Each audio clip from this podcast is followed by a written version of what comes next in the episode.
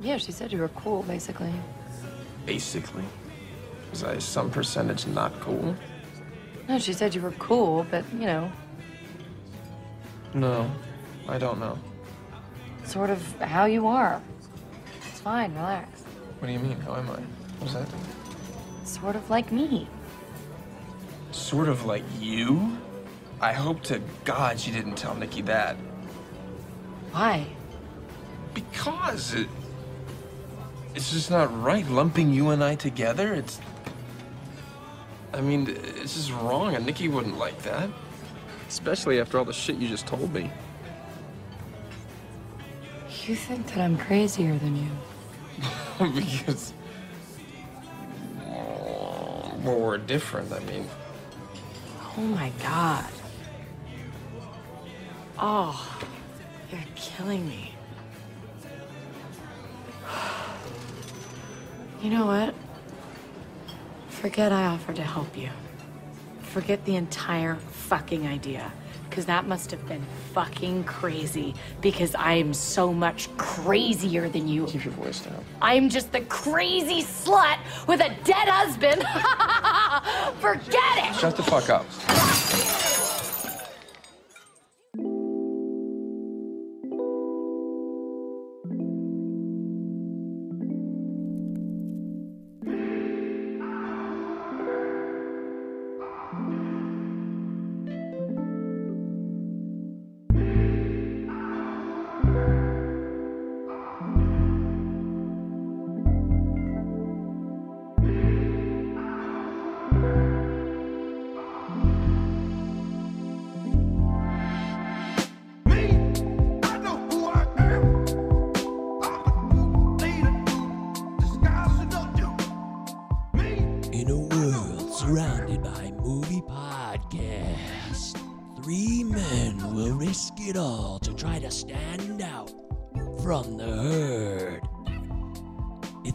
The 9 podcast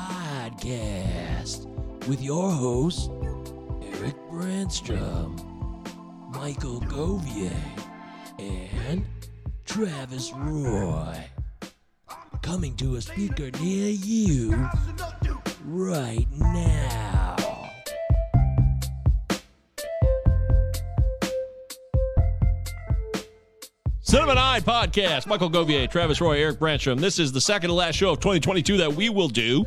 You may watch this six months from now and not care about that at all. And if that's the case, welcome to the show. Also, we have chapters now on YouTube. So if you want to skip ahead to certain parts of the show within an episode, We've been keeping up on that the last couple of weeks, and they're a lot of fun. Makes it easier for you all to navigate. And you can give us a five star review on Apple Podcast, Spotify, subscribe to our YouTube channel, give us a like on this video if you happen to be watching it. And then we're going to focus on Silver Linings Playbook as the main focus of today's show. That'll be our Does It Hold Up or Not segment. But first, there's so much to cover. We're going to talk about a lot of things movie related. Travis Roy, it's the end of the movie year for 2022, although the movie season in terms of celebrity excitement and awards is just kicking off.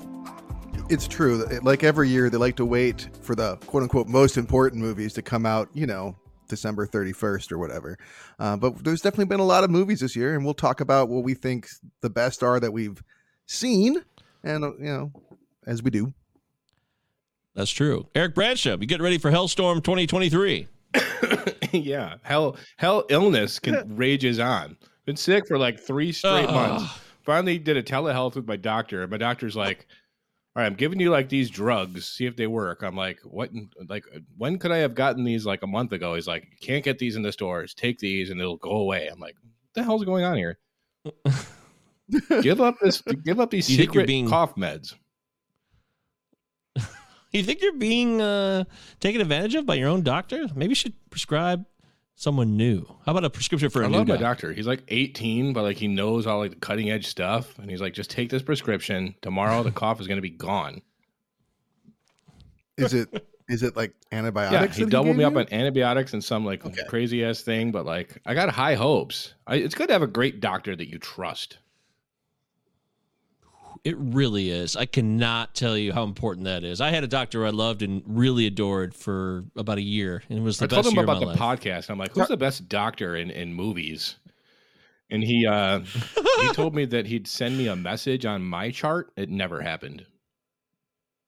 Oh, He's a busy man. I mean, my my, my GP, I think he sees he has like 700 patients or something crazy like that uh, in a given day. I, I mean, he gave me the number once. It was outlandish. I'm like, no wonder you spend 10 minutes with me. Yeah. Well, have a nice life. No wonder you always call me Mr. Travis. Mr. Travis. Mr. Roy. Yeah, you know, there's people who do that. They call. I have people I work with. They call them Mr. or Mrs. Their first name. Like, No, they get they get it backwards for whatever reason. Like, medical professionals always like you know they look at a list of names, and since my last name is technically a first name, they get to my name and they think, well, this this one's out of order, so this must be Mr. Travis. I've been saying Mr. Smith, Ah. Mr. Jones. Here's Mr. Travis. I'm like, no, my name is not the one name on the list that's in Mhm. backwards order. It's Mr. Roy. Thank yeah, Travis Roy. I wonder how Travis Roy is doing. You know, the guy who got a that terrible spinal injury. you. Oh, he, he he passed away a few years ago, but Yeah. Ah, well, Rest shit. Hey, you know, it's not the holidays if we're not getting a little down and out, right? I think it's only reasonable. actually, we talked about it when it happened on the podcast because I came in and told you guys that Travis Roy was dead. Yep. As soon as we're going through this now, I'm recalling it. I'm feeling the emotions from that original reveal. And boy, uh, that's too bad. We wish you the best, the Roy family, not your thank you. family, the other Oh. Roy. Oh, yeah, your family fuck too. you. Sure. Everybody, you. all the Roys, every Roy in the world, from Rob Roy's distant ancestors. I hope they're doing well. I don't know. That was a nickname. He's he's not he's not a true Roy. That was just a Wow. nickname. You guys ever see that movie? Rob Roy, Liam Neeson? Was that any good? Yeah, I didn't see it. I never Roy did Clark? either. guys, I was watch Hilo? bitter. I was bitter that he's not a real Roy. I feel like I feel like Braveheart really drowned out Rob Roy. It just Did. came out around the same time. Poor Rob Roy. Although I wouldn't call it a comparison film like Dante's Infer- uh, Dante's Peak and uh, whatever the fuck the other volcano movie was back then. Anyways, Volcano. we got a lot to cover, so we should not fuck around brown, as they say. Don't forget, uh, email the show, cinemaipod at gmail.com if you have any thoughts on whatever you hear or see. Next week, we're going to have a guest. He's known as the Dragon Movie Guy. He's got his own YouTube channel, his own show. So check out Dragon Movie Guy. I'll put some more of that information in the description of the show later. And I'll reveal his selection for next oh. week's show at the end of the show. That'll be All right. exciting. It's always fun to have the pick before everyone else does. You feel like you got a big secret. So All right. cut the bullshit. We're not. We're gonna get to quarantine viewing picks, but we wanted to talk about. You know, we're at the end of the year here. It's the very end of 2022. There's been a lot of movies that came out and that we've watched. I've tried to watch a, as many as I could. There's still a couple I didn't get to, but let's go around the room here and talk about our best of 2022 from a film perspective. Travis, why don't you lead it off here and take us in any direction you want us to go? Okay. You know, it's it's funny. You guys, we were talking before, and you had both said that you, Eric, I believe you said you liked one movie this year. was your was your quote something to that effect? Uh, I've got a top Holy twenty shit. movies of 2022. I thought this was a great year for film. I think you guys are out of your minds, or maybe I just watched a lot more movies than you. Um, I, it, there's a lot of good movies this year. Now I'm not going to go through all 20 movies. That that would be tedious. Oh, seriously? Why don't you give us like the the 20 to 10 for real? I'd just like to hear the names. The you mean like the the, rank the Do you have bottom them in order? Do you have them in I- order? I have I have them all Oh, in order. yeah, you yeah. want them Yeah, all in order? I'd love to hear that. Give, I yeah, love yeah. a good list. I I'll go really from would. tw- I'm going to go from Okay. 20 to Yeah, 1. I'm I'll ready, go I'm ready. backward. All right. This won't be boring. I'm just boring going at to list all. them off and not really not not leave a lot of Okay. uh, talk about it. There's only there's only yeah, this won't be boring at all. Oh, listen to me listen to me rattle off 20 titles. Uh, although I did lie to you, Eric, there is one movie that I watched this week that, that made it into my Mm. top 20, didn't make it into my top five. So number 20, Ticket to Paradise. Number 19, Prey. Number Oh, I never watched that one. Yeah, you The guys talked Northman? about it. Yeah. The Northman at number 18. Number 17, I'm going to give up to Top Mm. Gun Maverick, which I watched today. Uh, What? Did you? Yeah. Okay, I'm excited. uh, I did. Uh, at number 16, I'm going to give up to Hustle. Number 15, the Finnish film Hatching. Mm. Uh, wait, where, where, no, I'm, I'm sorry. No, no, 15 was Fresh, the Hulu horror movie. Uh, Fresh. Then 14 is Hatching. 13, another horror movie, The Black Phone. This is what's got me so excited this year. There's so many great horror movies, The Black Phone. Yeah. Uh, number 12, I'm going to give up to Guillermo del Toro's Pinocchio. Number 11, Turning Red. I loved it. Which brings me to number 10, talked about last week, Bros. Number 9, oh, uh, Nope. Number 8, Barbarian. Number 7, The Unbearable Weight of Massive Talent. Number 6, Black Panther, Wakanda Forever. And my top 5, Number five is Cha Cha Real Smooth. Number four is Elvis. Number three is The Banshees of Inisherin. Number two is Everything Everywhere All at Once. And number one is The Batman. He's the Batman. Here's the Batman. That is my list. Wow. I'm trying to figure out So what's many not on there. thoughts. So many thoughts. Uh, It's a great movie. It was a great movie miss? year. I'm sure I missed many. You know, Well, some- okay, I mean, so- there's a lot- I haven't, I haven't seen Glass Onion comes out on Netflix tomorrow in our time. Yep. I'm looking forward to that. Still haven't seen Tar. Or well, we can uh, amend it on the last show of the year next week too. We could amend any that we didn't we'll- get to. So and we'll talk about it again Oh. when Oscars time rolls around too. yeah. Wow. That's okay. Wow. I mean, I I saw one of your movies last night that I'm gonna. I mean, I don't know when we'll we'll talk about it. I guess soon. I don't know how we're doing wa- this approach. you watched one of those 20 movies? Yes, I did. you talked about it last week, and I watched it this week. Oh, So, okay. And I, I don't know. I just don't know how you see it in the top twenty. I really disagree strongly, and I was Oh, wow. surprised because you were such a. I mean, let's just talk about it, right? I mean, okay. who- Yeah, don't be yeah. cryptic. What, what are you talking about? yeah. So uh, the Banshees, Oh, okay. Dude, of it, you really loved it, right? yeah, it was fantastic. Okay, Tra- uh, Eric, you have not seen this movie. No, right? shit. Can I stick around or is this spoilerific? Well, no spoilers. No no spoilers. in any. spoilers. I just, uh, I was really excited for it first because I do love Martin McDonagh, so I'm already down. And then the way you described uh, how how impressive it was, it, it really seemed to hit you in a way that you really enjoyed it. That it moved into your top twenty for the year, Top three. top three, yeah. And, and I just don't.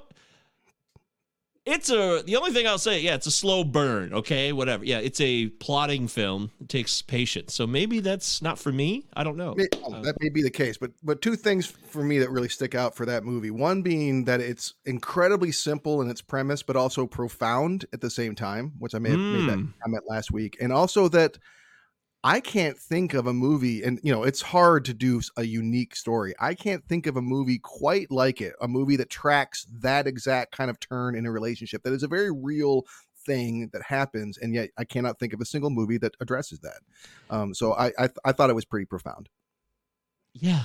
You know, maybe I'll watch it again, but I maybe my hype got too high because of my love of Martin McDonagh's films and just Yeah. watching Bruges, and I was like, "Yo, dude, comparing Bruges to the Banshees of Inisherin, Very Inisherin, different. Yeah, Very very, different, different. movie. yeah, very very different. So it's not fair necessarily, and it's still sitting with me fresh. But that was my initial reactions. I was getting angry through the first twenty five minutes of the film. I was, I was, I in fact, I wrote it down here in my notes when I keep notes on certain films for the weekly log of doing the show here on Cinema Nine. That in caps, all caps. I, I want to make sure I really did this. This is at about 1.37 a.m. last night. So boring. All caps. Several O's on the so boring. It's not Top Gun Maverick. I'll, I'll give it that. I, will I, that's the other thing that blew my mind about your list is that you watched it and then it made your top 20. You made it in. All the hype, everyone. So it really is this good then, huh? I, I just watched it today and I was like, well, God damn it. It's really good. And Tom Cruise, man, you know, that man can really act. That dude, I mean, the reactions and throughout the whole movie, it's just him like reacting to people saying things. And every time I'm like, fuck, I feel for you. I feel for you, Mav. Um, I- think I haven't seen it. so- I know in Eric's it. seen it. Eric has seen it, right? I have not seen it. So, but I'm like the last guy to not see it, the last person to not see it, and it's becomes a real phenomenon. And you, of all people, are not a No. gung ho patriot, you know, rah rah propaganda guy either. So, I did not expect to like this movie. I watched the first half on my laptop, and then I was finally like, "Ah, I gotta, I gotta make the switch and like give this its proper due. unbelievable! What a that's Yeah. wow. So much to say, Eric. Uh, do you want to comment anything you heard? You're muted, bud. Oh, is he muted? Say muted? what you will Yes. about uh, Martin McDonagh. His films are ne- never boring. What what is this? What is this emotion? It's a 1923. You know, it's set in 1923. It's like an Irish island. It's very, very small. It's it's a quiet film. It's not like it's not Seven Psychopaths. No, Hmm. it's not any of his movies. It's, but it is at the same time. I, Oh, yeah. Yeah, I hope you get a chance to like watch it, Eric, over the Mhm. next week, so we can Mhm. talk about it. I'd be curious to see what the uh, third verdict of this Yeah. film is from our Yeah, I almost did it today. I couldn't. Okay, man. Uh, well, dude, just like last year, like when it comes to like overall entertainment, it it's it's different for me. Remember last year I had to say by far the most entertaining piece of content of 2021 was Midnight Mass. Well, not exactly a movie, but a mini series. Uh, this year it's neither, but it was the Depp trial, most entertainment and most entertaining thing to watch in many many years. Um, I love watching Society Decay. All that reminds me of is the is Cable Guy. It just that's what I think of when you say that. How that The that Sweet trial. Brother trial. Mhm. Yeah, the Yes. Sweet Brother. brother, sweet Yes. brother. That- that's all I think of. Sweet Brother. That was a lot of fun, and uh, no, I couldn't chase that dragon. I could never could catch up to the, the trial. It was just so much fun. But uh, I do like to break my list up, and I do have maybe 10, 12 films into like a love, really liked, and liked. So I do, re- I did like all of these. Um, uh, Elvis, I thought was a fantastic movie that surprised me. Um, Northman, uh, very, very enjoyable. Um, not in a rush to get her back around to it, but great experience uh, overall. Um, so those are my likes. Uh, no, I got a couple more just like likes. Turning Red uh, was great. I've seen it a couple of times now. It's a lot of fun. Uh, Smile. I mean, Smile is getting shit on for being like lesser than like Barbarian, which is getting uh, uh, compared to. But I, I had a lot of fun with Smile. Like I said, it's like a '90s '90s horror. Um, for really liked, it's Skinamarink, man. I can't wait wait till more people see this on Shudder. It's just like it's such a weird, weird experience, and it, it's not even like a movie. It's just a weird feeling you have for like an hour and a half. It's something. Uh, check it out. Uh, Pinocchio. Get him a dinky dinky dink. Pinocchio. Guillermo del Gotta do Toro's. Pinocchio has to be uh, in my in my Wow, uh, both really of you. liked. Uh, It Yeah. was just We have a lot of overlap here. Awesome, man. It was awesome.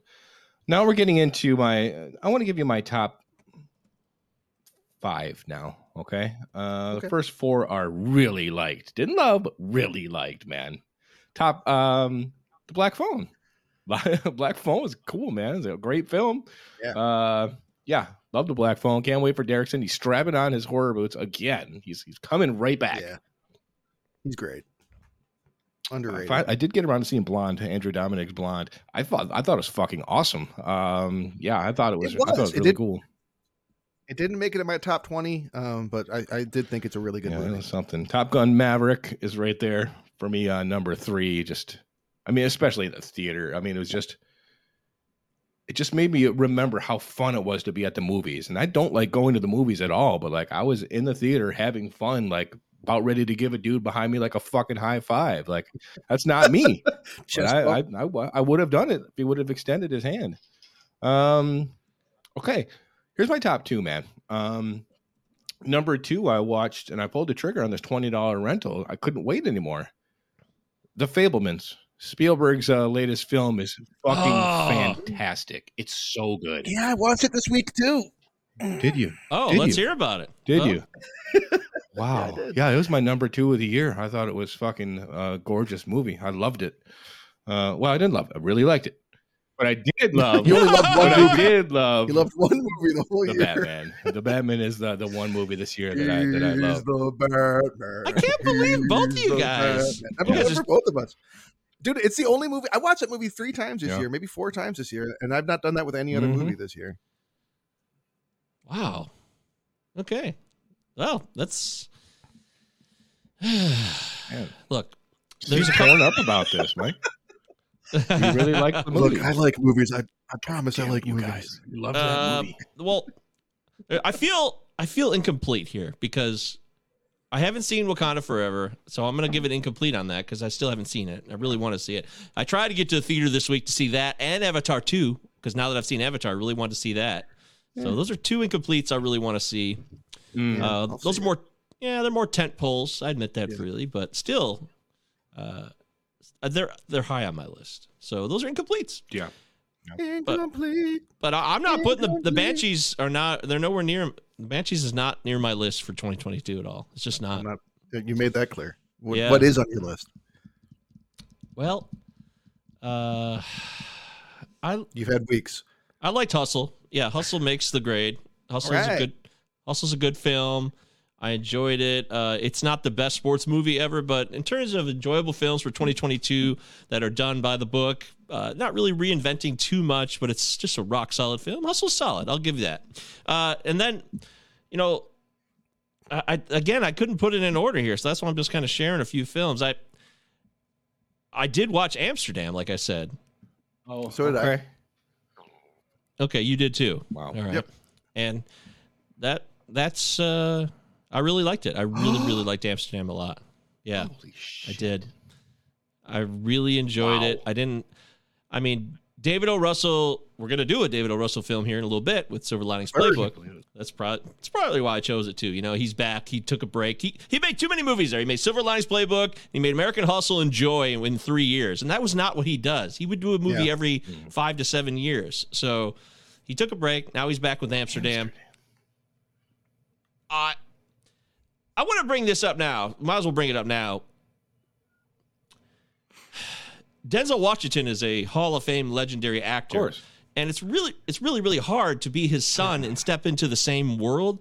I, I don't have any problem with John David Washington, but I just there's just no way he's even close to his father. And that's just Look. a hard hard thing Look. to do because I don't want to do that. But You can't you can't compare him to his father. What you, what you know what you can do is compare him with the other people on screen. And if the goal of Yes. a movie star is to stare unblinkingly and speak in one tone of voice all oh, the Oh, time, shit.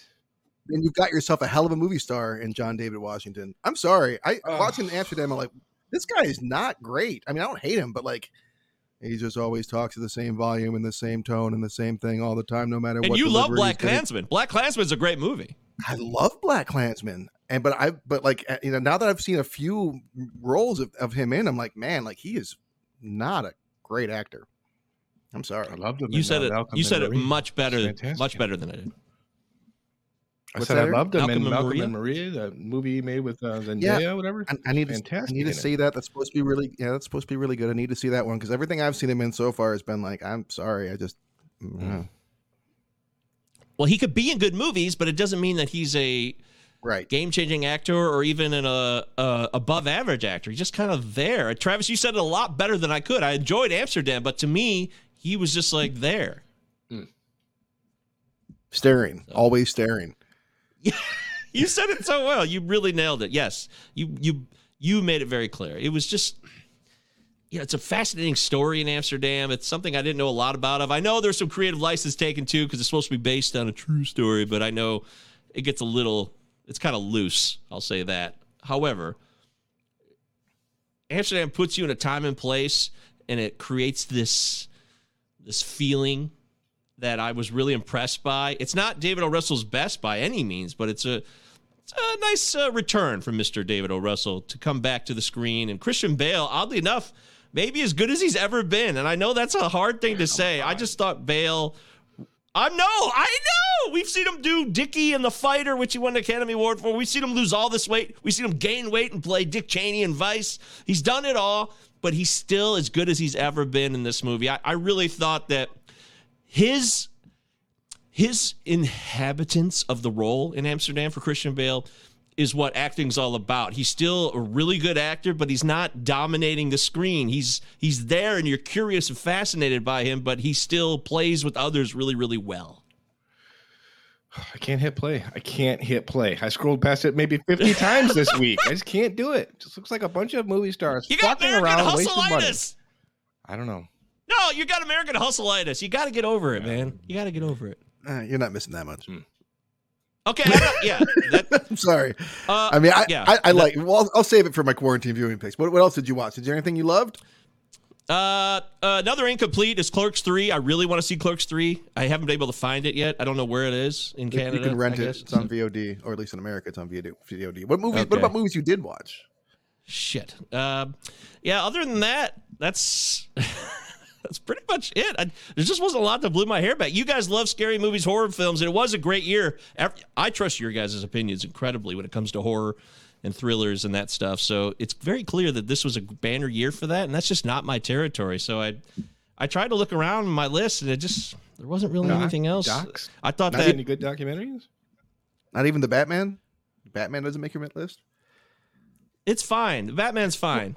Yeah, it's it's fine. It's fine. Uh, It's a fine film. Adequate. it's a it's a solid film. I, look, uh, the um, Thor: Love and Thunder that wasn't very good, and No, all the. Marvel movies this year, there wasn't really a Marvel movie. I'm like, wow, that was awesome. You know, Well, Doctor you haven't seen Strange was Wakanda- trash. Yep. and- You haven't seen Wakanda Forever yet, and, and Right, uh, Spider-Man which I No Way. Home was. Oh, that oh, was I saw that one. That was last year. Was that? Uh, Yeah, but that was Wakanda- December last year. Yeah. Wakanda Forever though is uh, pretty awesome. I think. Yeah, that's why I said it's an incomplete. But other than that, um, it just wasn't anything that blew me away. I, I didn't see Morbius this year. I heard that was amazing. Mm. Ah, you got me. That's good. Well done. So this year in film for me, maybe I just don't know what I'm doing anymore. Maybe I've lost my way. Maybe I'm no longer the person I thought I was. Well, you do Uh, actually have to watch movies to form an opinion on them.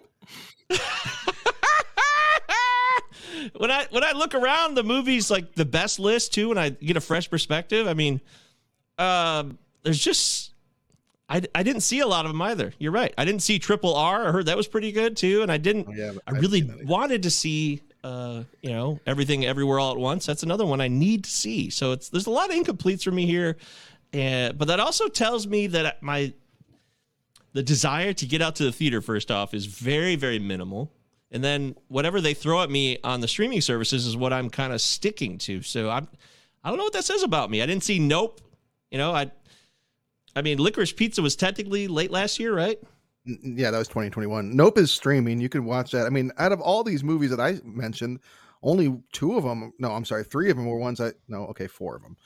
Okay, five of them were ones that I saw in theaters. But Mm. still, the other 15 I did not. Um, Yeah, the whale. I, haven't seen- gotta get lot- to the theater. I, I can't find it Yeah. anywhere. yeah, the whale, the Oh. whale I got to see. Tar I want to see. There's a lot of stuff I want to see still. yeah I, I would just say there's something about me i need to review my life because i'm not uh yeah i'm not like where am I? Why am I uh, why, getting myself into? I didn't, you know, Emancipation. I've heard Emancipation is actually pretty incredible, and you said you never watch it again, but it was It's where it no, didn't yeah, make your like, I top think- twenty. It didn't no it didn't make my top 20 i, I I think it's an important movie everyone should watch that's I, that is what i said i said everyone should watch it i'm never going to watch it again and that's going to be my my pat review for that one i probably won't see it twice but i do think it's a really important movie that people should watch yeah Yeah. Okay. All right. Uh, anything else on the movies of 2022, gentlemen? Uh, by the way, uh, I didn't see Till. I don't know if it was good or not. I heard I it was to. okay. i I want do to see want that really to. bad Yeah. yeah That's about time one. they made a movie about about them that family um, Way overdue. yeah Yeah, so that's that's high on my list of things to see. Um, there's there's a lot I still need to see, but uh, Didn't you really like the Woman King? I did didn't make it into my top Okay. twenty though. I am gonna I am while we're on the Woman King though, I have to address something that I didn't address last week because I I told you guys last week when I was watching the Woman King that I had like five or ten minutes to finish, and I finished it. And as I watched the last, you know, the ending credits, I'm like, man, this this music is really fucking good. Like, what? Who is this? This is great. Is this like the same people that did Black Panther? Like, this is really really good. So I Shazam it. Terence fucking Blanchard. No, there's no way. it's way. Ah! A good Blanchard no. score? Now, regular regular listeners to our podcast know that there's probably no individual in Hollywood that we've bashed more than composer Terence Blanchard because he does ter- terrible, overwrought work. But for the first time, I'm like, man, maybe Damn. Spike Lee's the problem. Maybe Spike Lee's always going, go bigger, Terence, go bigger. Wow. The audience can't feel it. Go bigger. Because this was completely unlike anything I'd heard Blanchard do. It was very rooted in African like music and it was beautiful. I'm like, holy shit, I gotta give credit where credit due is due. The the score for Woman King is really, really good and it's by Terence Blanchard. Go figure. Oh, Babylon. Wow. No one saw Babylon. Some it's not movies out really. Yeah.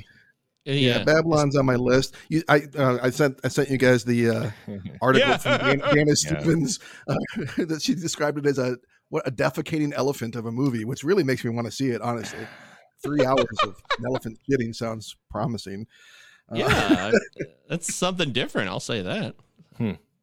All right. Well, hey, 2022. That's still incomplete. You know, maybe hopefully I could tie up a few loose ends for next week. I really would like to tie up some of those loose ends. But for now, let's move into uh, what we'd like to recommend for what else we watched the rest of this recent week because it's the holiday season. I'm sure there's a lot of film watching going on. I, I did watch a lot of holiday movies, um, and every other movie I watched. and every other movie I watched was from this year, trying to get caught up. Now, I'm not going to mention all the holiday movies I saw, although I will mention that I watched You Got Mail because I've had it in Oh, my yeah. head for a long time that this is a Christmas movie, and I watched the movie, and it takes place from um, Thanksgiving to spring. It takes place over like six months. It is not a Christmas movie. It just is a life movie that happens to have a Christmas scene in it. So I'm like, well, fuck me. Is that? I mean, I, is is the same true for Sleepless in Seattle? The same thing is true for Sleepless in Seattle. The movie takes place from Christmas Day to Valentine's Day. And it's just it's kind of bookended by these holidays, but really only a, a portion of the movie is about it. Which brings me real quickly to um, Silver Linings Playbook. Also, definitely not a Christmas movie. It takes place from before Halloween to Christmas Day. It takes place over several months. It's just because it's like in America or the world, you know, Christendom. It happens to feature. Christmas, right? Christendom, as they once used to say. Um, but as far as the stuff that I watched from this year, I watched Amsterdam and was, you know, I thought it was okay. Um, Yeah. a Okay. little over, a little overly long, a little, little hammy. Um, but it was- Yeah, uh, certainly an immersive um, period piece. I'll give it that. Which I Did no one see the menu? By the way, just curious. I was just No, I I wanted to see that too. yeah. it doesn't look like top 20 material to me, but it's I on the don't list. know. I'll- I Who don't? I'll check it out. I'll check it out. I, I did watch the Fabelmans. This, this is the one that I, I had to pull the trigger and spend not 20, but $25 on. Because if I'm going to Mm. spend $20 for a movie, I'm going to fucking own it. Yeah. I- I'm not going to rush to watch it again. I, I mean, I thought it was good. I thought it was good. I didn't put it in my top 20 for a reason. I mean, I thought it, I thought it was good. I thought it was meandering, uh, very much coming of age. Um, like here- here's a series of vignettes, almost like a Christmas story. It's like here's this happening now, here's this happening now, here's this happening now, here's this happening. Um, I also terrible. think that the name The Fabelmans is the worst name for a fictional family I've ever heard in my life. And it's the one of the worst names for a movie. The Fabelmans, because it's not the Spielbergs, it's a fable. Get it? Get it? Wow. That's why I they. just- I hate That's why so they much. use that. Why did I? Of course they did. I mean, it's the, the Fabelmans. I mean, It's it's better to call them Storymen, I guess. But it's. I think it's. I just fucking hate it. That's Um, terrible. no, it really is terrible. It's yeah. It's Come on, Spielberg. But um, so I, I do think there's a lot of good moments in the movie. I, I like the movie. I think it's one of the better Spielberg movies I've seen in a couple years because I think he's been on a little bit of a, uh, um, but still not nothing I- like nothing I'm in love with. No. Um, I checked out Black Adam. You know, I got to give it its shot. Couldn't possibly be as bad as the critics said it was, and it wasn't. Um, oh, was it incredibly predictable and formulaic and everything you kind of expect? Yeah. Yeah, yeah, it was. Um, I'm not bummed that there's they're already saying they're not going to make a sequel to it because it didn't really demand one, but I didn't hate it. oh, Um, what a ringing endorsement. I didn't didn't, hate hate, it. I checked out I Love My Dad. Have you guys heard of this movie? The- the- the- no. Patton, Pat, Patton Oswalt stars in a true story written and directed and starring the guy that it actually happened to. This guy, his father and him were estranged, so his father catfished him on Facebook and pretended to be a woman that he fell in love with for like months. Mm. That's the movie. So you want you kind of watch that premise unfold, and it's as, as you would expect. It's unsettling and disturbing and funny, and actually, and also kind of sweet in a few places too. Because it's like the, the the links this guy will go to to try and reconnect with his son because he because he's such a fuck up of a father. And if you like stuff that Patton has done, like Young Adult, which we Yeah, did I on this show at one point, uh, and big fan, Mhm. then this fits in neatly with that kind of satirical kind of black comedy stuff that he does um, I, I liked I Love My Dad. It was again like it's very premise based. So once it starts to unfold, you're like, okay, I see where this is going. But it was enjoyable. Mm.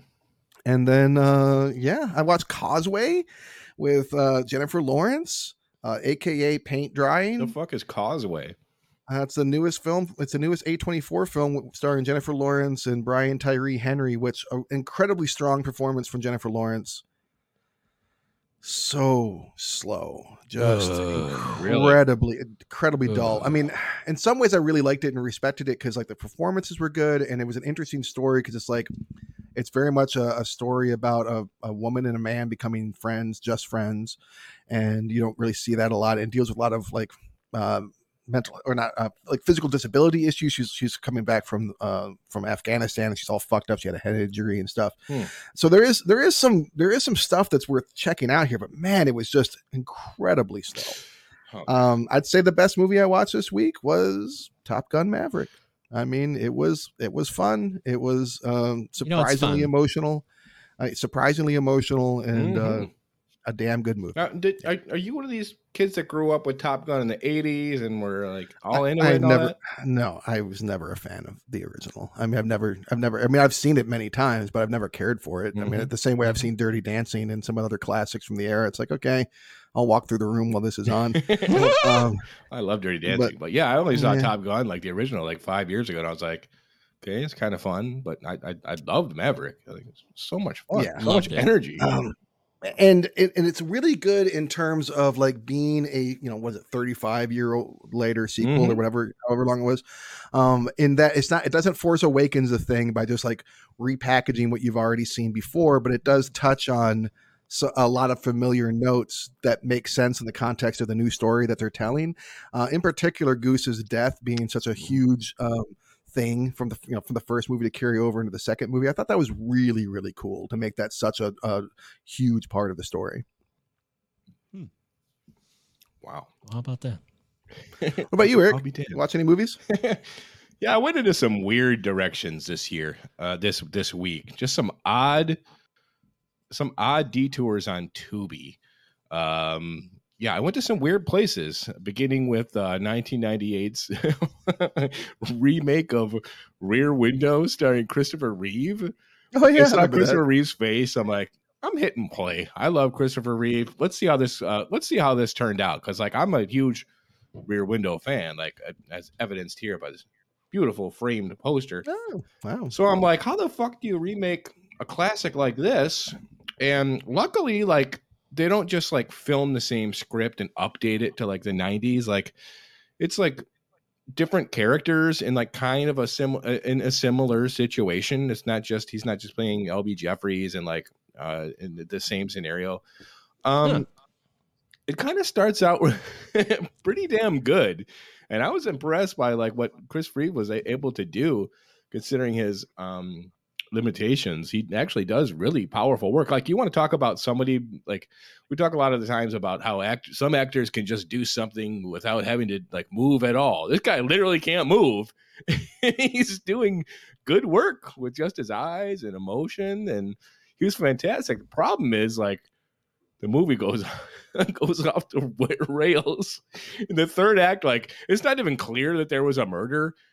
No one, it- like no one's implicated. It's not solved. Nothing even happens. It just kind of like What? peters out. I was I was left baffled. Uh, it's very bizarre. At the end, Robert Forster is a detective, and he comes in. He's like, "Well, I checked into it. and Nope, that didn't happen." And uh, like, we still don't have a body. And Chris Reeve is like, "Oh shit." Uh, and it ends. Jesus Christ. yeah. oh yeah. shit yeah, Fade to black. nothing happens. uh, but you know, a fun exercise. Um, oh god, I'll tell you what wasn't fun.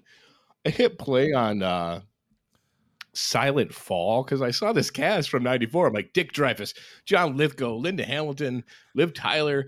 Uh, oh my god, it's like er- early '90s and like, like remember the '90s? when, Like they attempt to like address like a, a ail like a mental or physical ailment and they're just not equipped to deal with the reality of like of, of that sort of thing. This is like a classic uh, textbook case of this. Like they take on autism like in a kid who like supposedly saw the murder. So how is richard dreyfuss gonna like uh how is he gonna get the information out of the kid with autism he's got to connect with him and like he's got to like Yeah. do the dumb like cheesy obvious tricks with him it's cringeworthy. I had to turn away from the screen many times out of embarrassment. JT Walsh, Niebaum himself checking in, like eh, the script is so stupid. It's it's such a bad movie. More think I cringeworthy than uh, Cribidor's Tribe? no nothing is more cringeworthy than cringe Nothing is. I actually saw Silent Fall in theaters. Did I'm you? pretty sure. Did you? What? Yeah, un- It's unfortunately, embarrassing. Wow. yeah. Not a good movie. It's Forgettable. fucking terrible, man. And then uh, I watched uh watched Watcher. Like I saw Maika Monroe. I'm like hit play Yeah. immediately. Obviously, I watched her do laundry. Um, There it is. The movie's solid. I mean, it's fun. It's it's kind of like uh, okay, it's over. I'm like, yeah, just saw Maika Monroe sitting around doing nothing, but Which I have you- no you problem with me. Yeah, I didn't. I didn't mind that either. I mean, it wasn't a great movie, Yeah, but nothing happens. But like her. beautiful, and um, that's that. Uh, Watcher from yeah, the, Watcher. the 1990, what- 1988 no, no. movie, The No, Watchers no, with no. Corey Haim. No. I, I did watch that this year, but No. uh, no, not that also movie. not the Watcher with Keanu Reeves and James Spader. Uh, The Watcher in the Woods. bad. It's not that either. It's one of the many other movies with Watcher Yeah, at the time. yeah. I don't know if there's any like really terrific Watcher films. Uh, they're just one's okay, the rest suck. Watchers, the Haim one. Watchers. I, I, I, I saw that on, that's on YouTube, one and two. It's like out of print, you can't find it anywhere, but it's on you. I gotta, I gotta watch that. Yeah, that's where I watched Watchmen. It's good. It's been a while. So I've I've been bashing the Grinch, like Ron Howard. I've been like, this is Ron Howard's worst movie. This is such a fucking mess. Like this trash watched- movie. It's like clearly just a set with everybody doing whatever the fuck they want to. There's no direction. It's total chaos, horse shit for many many years. I fucking watched it a few days ago. I was chuckling a few times. It's probably the same day I watched it. I watched it a few days ago too, and I'm like, God damn it, this movie's pretty good. Popped up on HBO Max, Travis, and I'm like, fuck, I love Jim Carrey so much, man. I, I just wanted to see him having fun, goofing around, and he had me laughing. Like, and then when you look into you do research on the making of this movie, is fucking bonkers. Yeah, But like, yeah, he had me chuckling a few times. Like, it's still a very sloppy, uh, haphazard effort, but it, it had me laughing, dude. I, I'll forgive it. But I love, I it's did, was- I love the Fabelmans. Uh, dumb name, sure, sure, but uh, yeah, I just thought it was an interesting. I, I just thought it was an engaging movie about family, and and I thought it was inspiring. Uh, and it had just like characters that seemed real to me, and like the little moments here and there. A lot of it seemed like, like, look, Steven, we know like this is important to you, but like we don't really care. There was some of that going on. Like, audience Mhm. don't care about this. Great, you're a legend, but like we don't care. Like this, you're like- in your Yeah. journal. you're, you're like working. Yeah, you're you're working out some family stuff. working out some stuff, but this isn't a movie. Like people aren't going to in Right. the audience like caring about it. Put it in your journal. But I, I, I liked it. I liked the way it was put together. Janusz Kaminski, he's coming in hard with this fucking UFO lightning lighting. Yeah. There was one scene like that had it was like in a library where a couple of kids are talking in a library. They had no business putting the fucking UFO lights in all of the windows. It looked like a goddamn spaceship was about ready to attack everybody in the library. I kind of wish Jan- Janusz Kaminski would retire. Retire? Okay, retire. Yeah, yeah. retire. Or or or that Steven Spielberg would start working with a different cinematographer again. I, I, He I'm got- so sick of it. I am too, man. Like I felt the same exact way. Like it's just it's it's giving like all of his work the same feel, the same vibe, Mm. and it's very Mm. much like a early two thousands fucking Yeah. kind of like um Yeah, know, the- the lens flare- in and the flares and all that flare, you know? Like, I will say this about the Fabelmans, though. I, I I am ready for Michelle Williams to get her fifth Oscar nomination and perhaps finally a win. I would not mind seeing that at all. yeah, I, I remember me bashing Silent Fall. I think this is a very uh, uh, powerful depiction of inst- uh, mental instability. Uh, I'm not sure what exactly was going on there, but uh, something off kilter that was told honestly. I love the movie, man, and I suggest anyone watch it. I don't know, twenty bucks, but uh, it's fantastic. I, I turned the movie off, inspired, feeling good, very interested to know um, to know more about uh, uh, things. Yeah, man, that's about it from me, dude. Stay away from fucking Rear Window, dude. Who the fuck wrote that? They did they just all right. Let's just end it. I think most people will stay away. You're all right. Don't worry. About Yeah, It. no one's gonna watch Uh, that made for TV movie on Tubi from 35 years ago, but you. Gr- Like Ah! awesome score. Like I went to like try to find the score. Like it was fucking incredible. Wow. Well, Carol hey, look. Hannah like sleepwalking through her role. Like why is she in this? Well, 'cause she was always in things. That's what Hmm. she did. She was there. She acted- Daryl Hannah. I was there. Yeah. All right. Um, All look, right. uh, Fabelmans. I I got to see it. I guess Yeah, I, I do want to see it. I I do. You know what you mean though. I saw the trailer and the way it looks. It's, it's got that very refined. It's like a ref, oh, this guy's a pros pro director, and the the vision and the the feel and the look of it. It's all too refined at times, and it's Michael, very. if I may, that's the problem. You've nailed it. For the type of like small, like familial story he's trying to tell, Yeah. this huge direction and production value is the wrong call. Like it Mm. would have played better if it was just a small like TV movie about this family. Instead, you got like this clearly like 150 million dollar budget on display. It's just felt strange. Ah, that makes a lot of sense to me. Okay. Yeah. All right. I'm not surprised to hear that. Well, I watched, like I said, Amsterdam. I would definitely recommend it. I liked it. It was it's not his best work ever, but it's a solid film. Amsterdam, now available on HBO Max. Didn't you watch that last week? Well, I watched it for this week, the Oh, day okay. after the. I actually watched it right after we did the show last Friday night. So technically, yeah, it was a while ago, but it was after the last episode. Okay. I know you're a stickler, so I am, make- but I also yeah. th- I have I, I also have a terrible memory for my own life, and thought that I- we would discuss this on the show. yeah. I, well, we did the show last Friday night, and I watched it right after. And uh, Oh. Leanne was terrified right off the bat because there was something gross that happened, but we got through that. Nothing else gross really happened after that. So. All right. Ah, boy, I had never seen this movie ever, and I finally watched it. I've been avoiding it for a long time. Seems really boring, and I like sports, but this to me, this isn't really sports. It's a bizarre passion that people have for horse racing. But I watched Seabiscuit. You know, Gary Ross. You know, Gary Ross is always very reliable. Pleasantville, Seabiscuit, he'll get the job done. He's in a way, he's kind of like uh, Spielberg and his old pal there. They, they- you know, it'll look good and it'll be just good enough that you'll say that's a pretty solid film. so, yeah, Old All people right. leave the theater happy. yeah. I mean, I got- don't feel overwhelmed. well, you got Chris Cooper and Jeff Bridges. I mean, that's pretty heavy hitter territory. Those guys kill it. I didn't know that Chris Cooper was even in the movie, nor did I know Jeff Bridges was in the film because all I remember was Tobey Maguire and a horse. So that was cool. Good film. Better than I thought it would be. Uh, the Banshees of Inisherin, man. Like I already I covered that. So yeah. yeah, whatever. I'll try. Maybe I'll watch it again. Uh, guys, we talked about this on the show. I swear when it when Ezra Miller came up. You know, Ezra Miller. By the way, uh, it's over, right? That James Gunn is 86, the entire Snyderverse, right? We're moving on from that world now. So yeah, I mean, the, Flash movie is probably still going to come out, but uh, Oh, it is. Okay. uh, I mean, I, I wouldn't be surprised if it didn't. But I mean, at this point, yeah, DC is in a very strange state of affairs, but necessary, I think. Uh, Which one of you assholes said that maybe this was a good performance or a good movie? But I'm really pissed about it that I had to watch this. We need to talk about Kevin. I mean, what Oh, the dude. fuck, man? Why would I watch some bizarro shit, man? I'll go to some far links and watch some fucked up shit. But Mm-hmm. this thing was this thing was so intensely brutal. I mean, just Oh, yeah. why would anyone ever repeat view? We need to talk about Kevin ever is beyond me. I don't know how that would happen. It's a widely regarded film. I believe that we were both assholes that told you it was a good movie. Um, I, I wouldn't watch it over and over again, but uh, but I do think it's worth seeing. It was about as awkward. I mean, like I'd hold it up there with uh, Killing of a Sacred Deer. Like if you know, it's kind of like Mm. very specific kind of movie. Uh, I couldn't get through the uh, the house that Jack built, but it'd probably be in the same ballpark. I would say that Rudderless was done better if you want to look at that type of.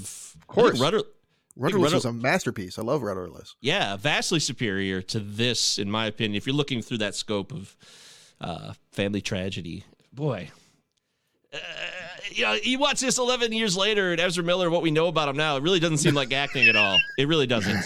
It, it just doesn't. You can't watch that movie now and be like, oh, that guy's really acting. No. Or he's just mm-hmm. acting all the time in his life and on screen. So, okay. Pam and Tommy.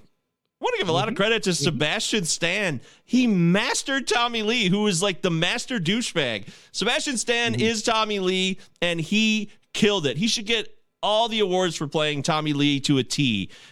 Not just the look, but the feel and the way his dictation, his cadence, the way he speaks in that really bro douchebaggy way that Tommy Lee does things. Excellent. Uh, the show's kind of bleh, you know. I mean, Yeah. it's interesting to find out how that kind of went down after the fact. But the show f- kind of falls off after the first episode or two. But I've never seen a better depiction of a rock star being shown as a raging asshole because that's what these people are. These people who get everything and have yes people around them, they are the kings of the assholes. They're the world class assholes of all assholes because no one ever says no to them and they just get what they want whenever they want. And if someone says no to them, just like in the show, well, fuck you, you're fired. I'll find somebody else, dude.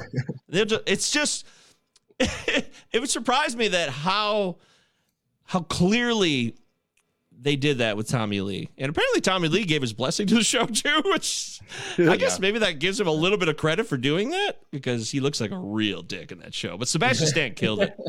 He really did. And then uh, this Welcome to Chippendales is a great show. Yeah. People, Chippendales, you're like, what? Uh, Chris Farley, Patrick Swayze, SNL skit, that was classic. But there's Kumail Yeah. nailed it. I mean, he is outstanding. He has shown his acting chops to me. Hardcore, dramatic, serious, hardcore shit going on in this show that you I had no idea about any of this, and now I became immersed in it because the show's not finished. I think there's six episodes out now, a couple more to go before this is over. But I also listened to a whole podcast about this. There is so much real life shit going on that connects with uh, Dorothy Stratten's murder and stuff too. It's wild. It's like, what? Wow, this is a crazy background here. Strongly, strongly recommend Welcome to Chippendales. It's a new show that I think is fascinating, and not even for true crime freaks. Just really well done period piece of late '70s into the '80s with uh, what's his face, the guy who was in the first season of White Lotus, who I really like, uh, uh, Murray Bartlett. He's really good in this show. Awesome, awesome performance as well. Him and Kumail going head to head. Really liked it. I'm strong recommend on that. And uh, yeah, that's pretty much it. I'll leave it there. Uh, I did also watch Bad Moms Xmas, which I think is a horrible film. So You don't say. I'm shocked. yeah.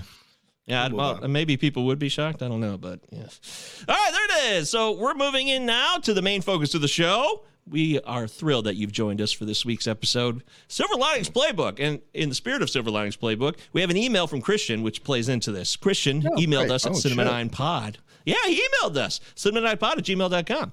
Christian says, Can't wait to hear if I should revisit Silver Linings. I recall hating it when I finally got past all the hubbub and praise around the film and gave it a go. All I can remember is a bunch of unlikable ma- maniac characters with whining and anger problems. Everyone had their silver lining panties in a bunch for some reason. Sports, was it? Pills? Whatever. American problems. Anyway, been a minute. Love you guys. Talk soon. Christian.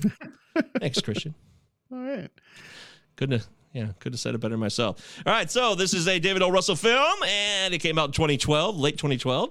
Travis Roy, do you remember the first time you saw this movie starring Bradley Cooper, Jennifer Lawrence, Robert De Niro, Jackie? No, not that Jackie. Uh, Different Jackie. Jackie Seven? Jackie, Jacki Weaver. Um, you know, I actually do remember seeing this in theaters, but there's no story. I just remember like me and my girlfriend at the time went to the theater, watched this movie, liked the movie. I remember it being in. Uh, I mean, Shazam existed because I remember like uh, Shazamming the last song and being like, "Alabama shakes." Is it? Hmm. I Yes. like this.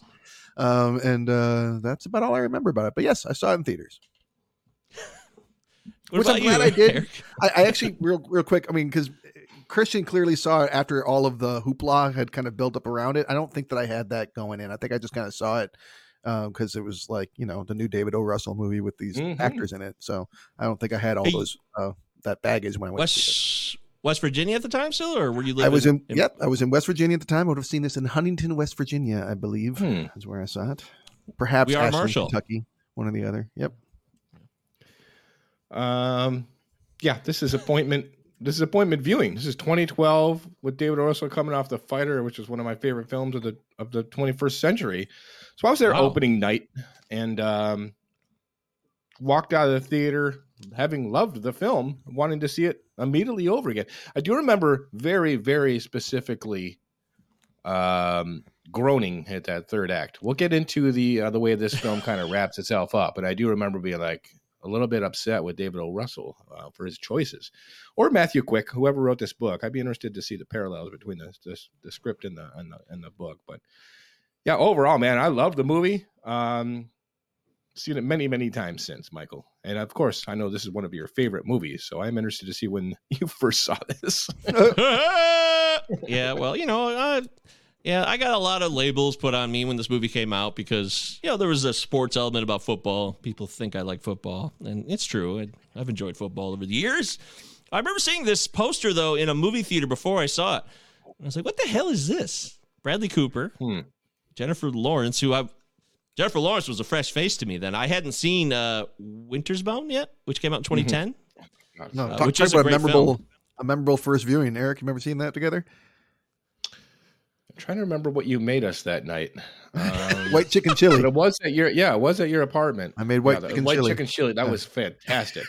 we watched it. Hmm. He had a, Eric used to have a huge projector, and we would once a week watch a different movie together. The three of us. That was fun. Mhm, mhm. Winter's Uh, Bore. The first time I saw it. Oh, I loved Winter's it. Bore. Part two. Second time was a Insufferable. Bastards podcast is checking. Okay. in. Hello and welcome, Insufferable Bastard. That's quite a title. Hey, folks, I'm going to say no, it doesn't hold up only because I remember being psyched to see it. Then I saw it, but today I remember nothing about it. Well, that's why Mm. that's why we review them so we can Yeah. see how you know Yeah. if we think it still holds up. I guess I haven't Oh, seen it sh- many times since. I've watched it maybe once or twice since, but uh, over the last ten years, not many times.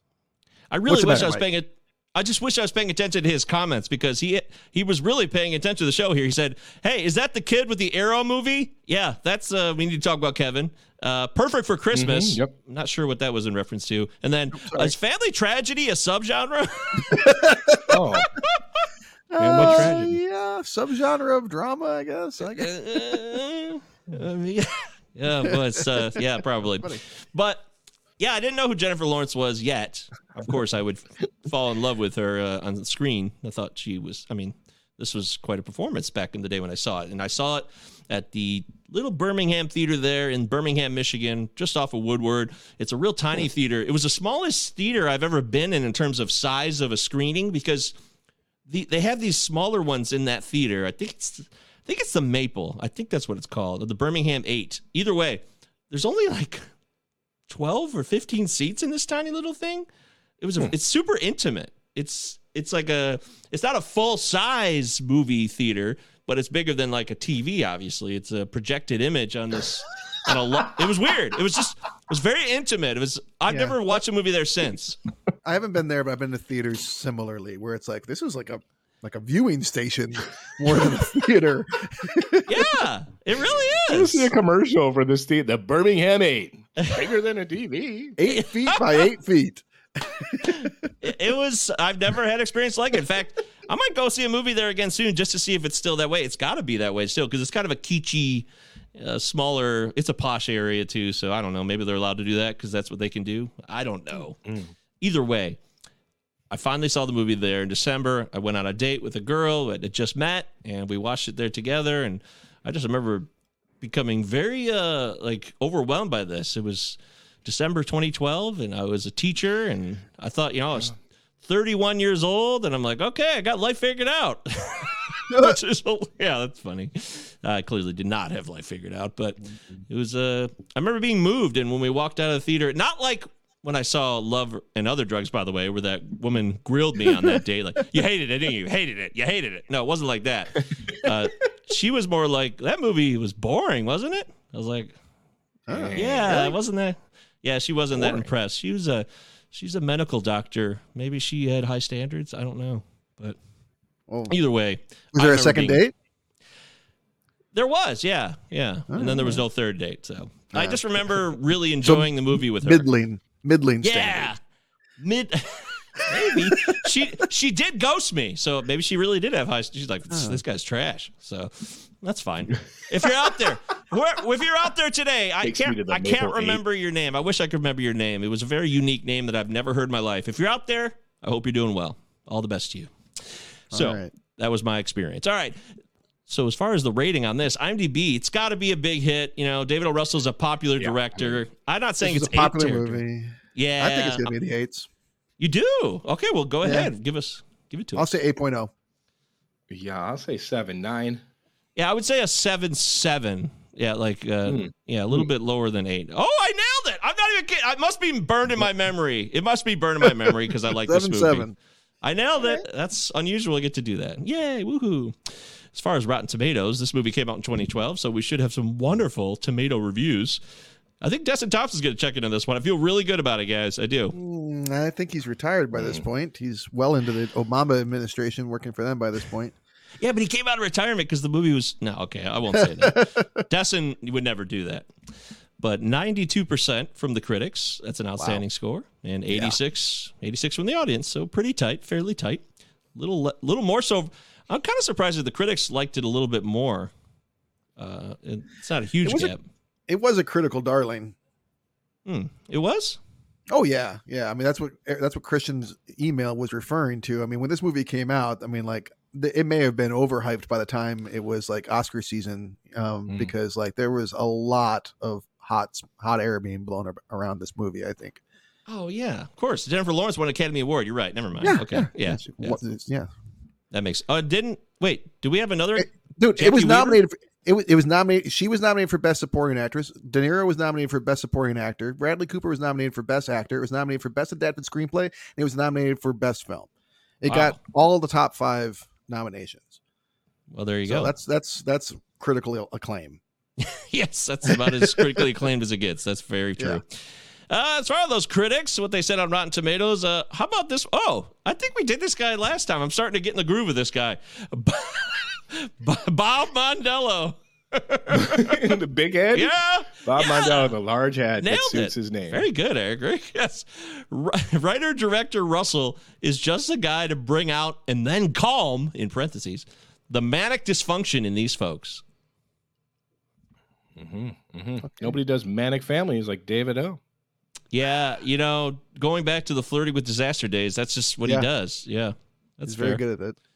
I'll give him credit. Uh, let's see. Lisa Schwarzbaum from Entertainment Weekly on January 4th, 2013 said the following.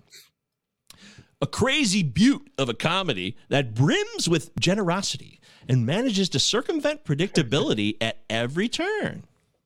It's generous. She's Does it? going for the polysyllabic approach to that review. Does she uh does it manage to circumvent predictability at every turn? No, Brilliant. Brevity is best. Yes. I would, I would, I think uh, Eric already mentioned that earlier when he was alluding to that in the third act, probably. Uh, let's see. Uh, Perry Nemiroff? Perry Nemel? Mm-hmm. Yeah, Perry Nemiroff. Oh, Perry Nemiroff offers the satisfaction you'd expect from a rom com and feel good sports movie, but Lawrence and Cooper's delicate treatment of their characters makes it far more than a fleeting source of entertainment. It's more than a fleeting source of entertainment, guys. Hmm. Which I guess happens a lot in movie world. It's all movies are fleeting; they just come I and go. it- well, I think he's trying to say it's elevated beyond the average romantic comedy kind of thing. yeah, Harry's a she, cute little brunette, and I think she, I think, uh, uh, like for me, like, uh, uh, like when I walk away from the theater, uh, there's a lot of times I'll watch a movie, I will never, ever, ever think about it ever again.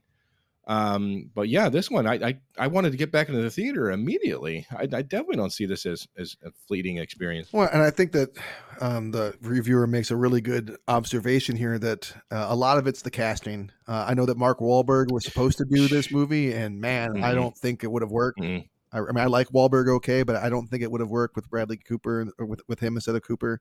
And I know that they had interviewed a ton of people. I, I, I know Andrea Riseborough was the only name that comes to mind, but uh, they they had a bunch of other people in mind for um, for Tiffany's role before they got to Jennifer Lawrence and. Uh, Eric or um, Mike, you already said that like you fell in love with her in this movie. My all-time like I fall in love with you when I watch the movie is Neve Campbell in uh, Three to Tango, but I think that Jennifer Lawrence might give her a run for her money on this. I mean, it's hard not to fall What? deeply in love with this character. I mean, she's a very lovable character. she's crass as fuck. She wears it on her sleeve. Yeah, She's just real. She's just real, no bullshit. Fucking like she owns her flaws and she's uh beautiful and fierce and strong. I think she's. I mean, she's very, very, very much. I love this character. Yeah, and her it- and her performance is what makes the character in a lot of ways. The, the looks that she gives and that kind of stuff is all very. Both of them just. Um, I mean, it's a good story, but the casting of both of these actors, I think, was critical to the success of this movie. Big time. Vince Yeah. Vaughn uh, came Yeah. up for Pat Another a lot. I mean, I was watching this and I was thinking Vince Vaughn many times, like the fast talking, Yeah, like you- positivity. God, I don't want Vince Vaughn with anxiety and bipolar disorder. I'm sorry. It sounds exhausting. I don't.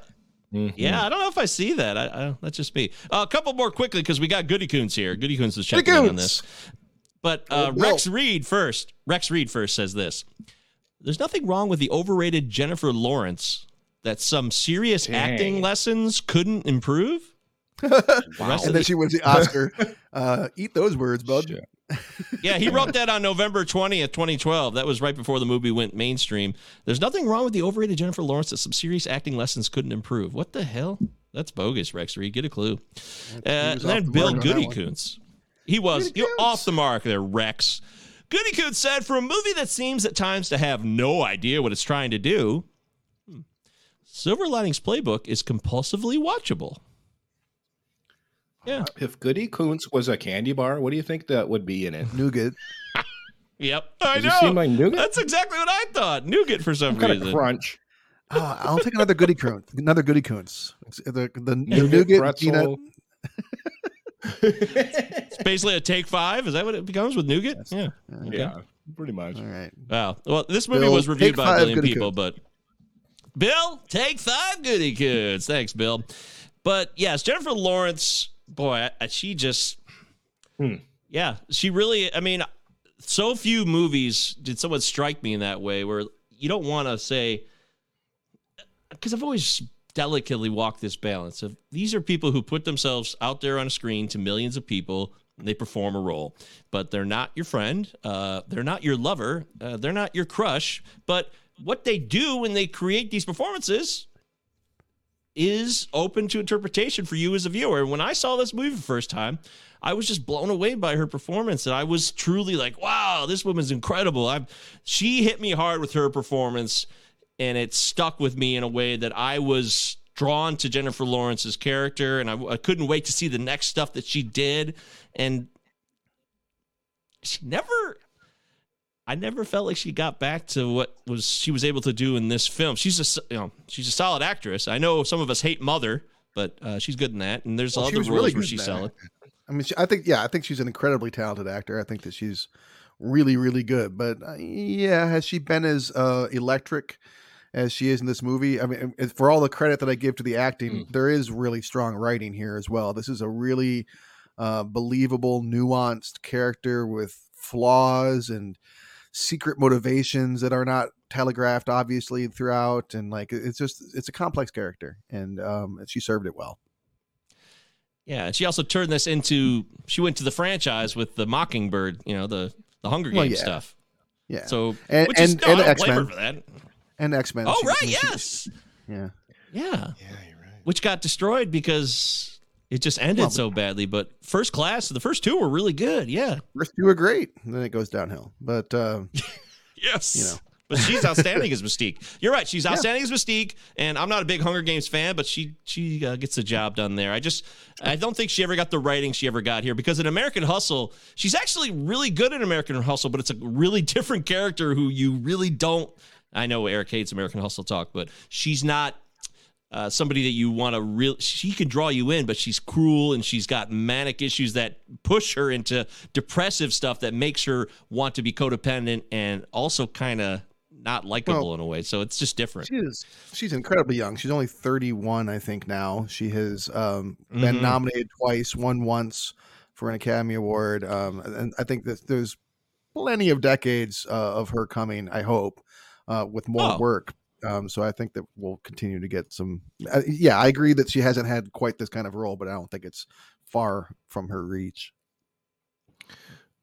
Okay, so American Hustle was a very was a very showy role for her, and I do think she was kind of showing off in it, and she doesn't like do that in this at all. Uh, she's much more reserved in this and kind of bold in her choices. Like I don't see any of these vain actors like Anne Hathaway, who was also talked about for this, like making these kind of bold choices like mugging and doing like making these silly faces and being kind of raunchy and What about and what she this sort does of in the stuff. diner though? She goes ape shit in the diner, and she there's scenes where she just hams it up a bit for sure. and a lot and a lot of that's in the script clearly or, or almost certainly um he, yeah you know it's fun I, I i can kind of imagine anne hathaway being able to pull this off um I, certainly better than any of the actors we've discussed that was uh that were up for the pat role um, I think Anne Hathaway is maybe one of the few people I think could have could have done this okay. But again, I mean, it's an Academy Award winning performance, an extremely memorable for performance from a powerful Hollywood actor in Jennifer Lawrence. I'm glad it went the way that it did. She comes in, I think, 25 minutes into the film, which is a big chunk. Yeah, yeah. And I mean, for a lot of the movie, she's kind of fucking with Pat, who is unstable. Well, she's a, she's And- unstable. yeah, but Pat's not. I mean, like, She's not fucking with him. She's I mean she's, she's kind of in love with him like from the start, right? I mean, I feel like the, I feel like she's smitten with him like right from the fucking get go, because That's what as we- she yeah. as she accuses her sister. Uh, she accuses her sister. You just like me, me, me being around because I'm more fucked up than you. I think there's part of this character that likes Pat because he's more fucked up than her, but she likes him right from the start. which is what we find out later. manipulates him for several weeks. Yes, if not months. We find that out later, right? Because she's working with Pat's parents behind the scenes, which Yeah. is what you find out later on. Which I don't see. Uh, I don't know anything about the book uh, that much. I never read the book, No, so I don't know the source material. I don't think either any of us. Nobody read the book, right? no. Yeah. So I, I, I just don't know how that was decided upon. It was a source part of the novel, or did David O. Russell say, "Hey, let's have her working behind the scenes"? It, it kind of bothered me that she was working behind the scenes, and that it wasn't more naturally developing in terms of how Pat and Tiffany evolve with one another. But it also makes a lot of sense for why she shows up running with him a lot while he's out there with his garbage bag doing his thing. Yeah, I mean, I I, th- I think that's that's not that uncommon when you're trying to get with someone and um, maybe like to like get some assistance from other people that look are looking out for their best interests to a degree. Not so long as you're not being manipulative. I mean, like, I I, I mean, okay, so um the the false letter and all that is like okay that's a, that's a separate thing and i think that there is an issue that goes a bigger problem with me because I, I give her a pass because she's a fucked up pretty young person who's uh in love with someone who's who's in love with someone else so she's trying to make that work so i Her give her husband pass. just died. Right. Who I don't give a pass in the movie is Cliff Patel. This guy is not a great therapist. I mean, why are you showing up at the family house? Like, why are you telling him um, to to you? You know, he he even tells Pat at one point to uh to like that it would impress Nikki if he got to know Tiffany better. Like, that's a terrible motivation. Um, there's a bunch of stuff that Patel does. I'm like, Jesus, that is a breach of uh, of trust. that's not okay. Yeah, it's another terrible example of therapists in movies. It's just the worst. Yeah, All of it's bullshit. Yes, and it's Fi- find a strategy. Okay, doctor. Thank you so much for your help. find a strategy, Pat. You'll be fine. Yes, that's what's that's bad. It's bogus. This is a common trope in movies. Counselors and therapists fucking their clients and their patients. It's so Yeah, dumb, or just like fucking with them, or going way over border border no boundary lines. Yes, Right, no right. boundaries. And I think this is where the script got messed up. Is when they have that scene at the Philadelphia Eagles game. They go to the tailgate. You know, Pat goes. His father, Robert De Niro, Pat Sr., got banned decades ago because he's a psycho about the Eagles and beats everybody up.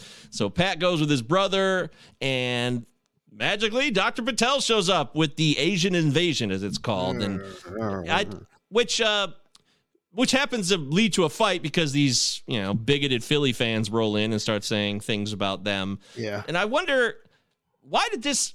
There's just so unlikely. Philadelphia Eagles are a huge deal in Philadelphia, which is a oh massive city. Oh my Philly is Philly is not a cornfield town. It's not something like, oh hey, we all know each other at the local high school football game. Well- it would be extremely unlikely that the Dr. Patel and Pat would show up together even near the same tailgate No, of a massive gonna- city.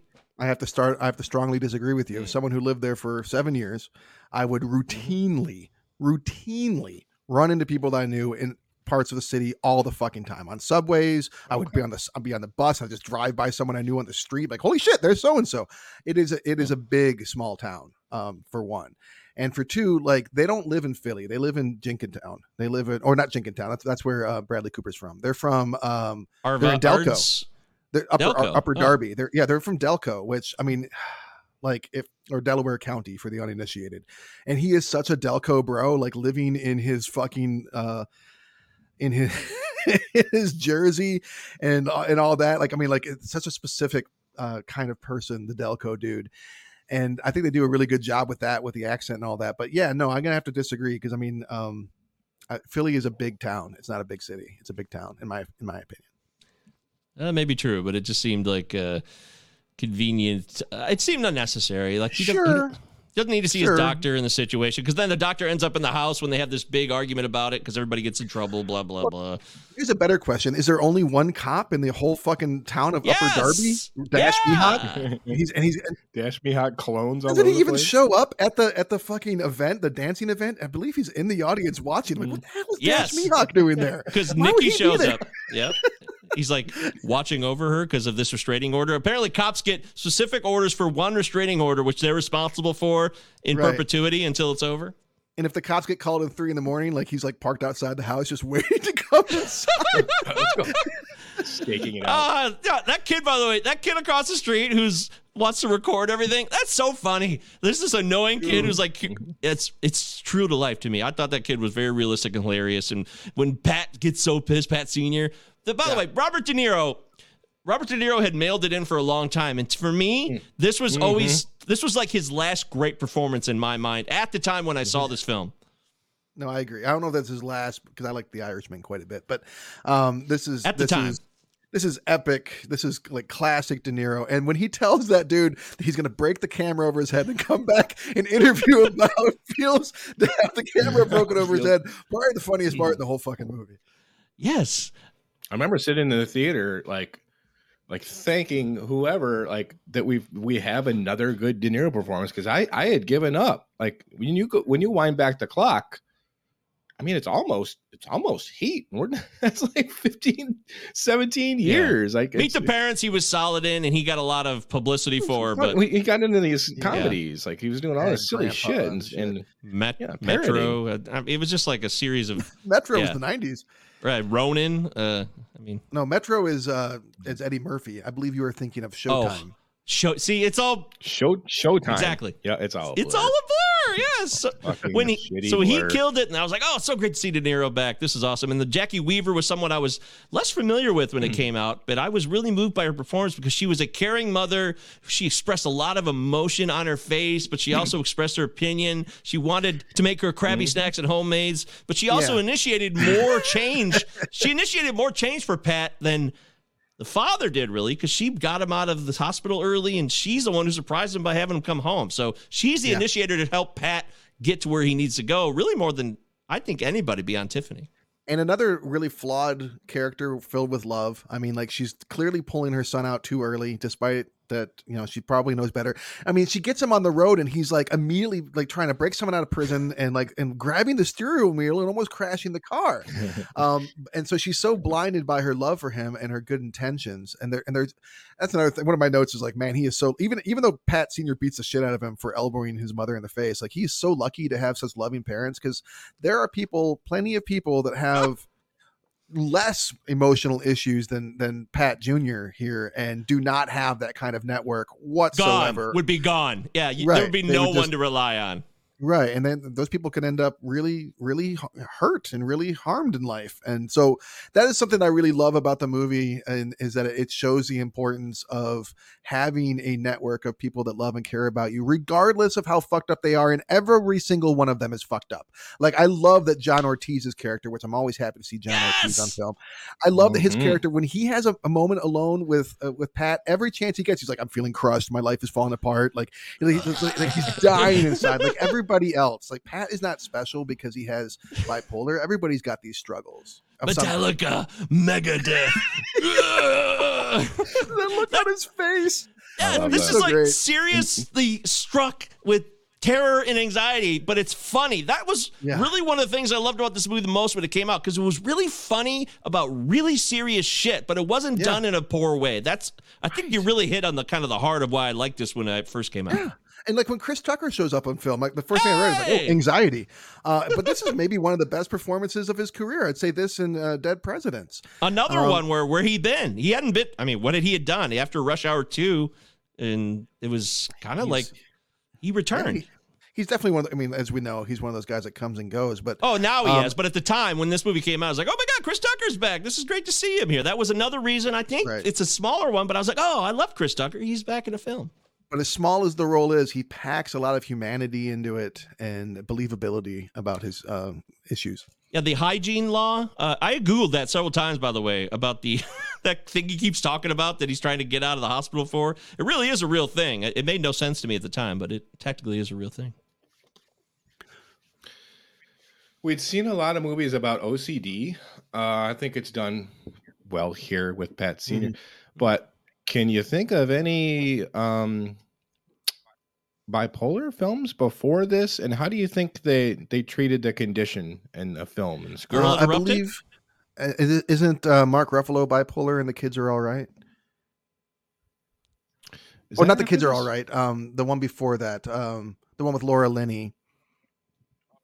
Oh, um, Infinitely Polar yeah, Bear. you can count on me. I not not saw that. infinite. He's definitely bipolar and infinitely polar bear. Yeah, you, you uh, can you can count on me. on me. Is what I'm. Saying. What about Girl think of. Interrupted? What Is that? I mean, that seemed like Yeah, there's, yeah. yeah. I But think there's it's plenty of movies that that uh, deal with mental health issues. I mean, i bipolar specifically.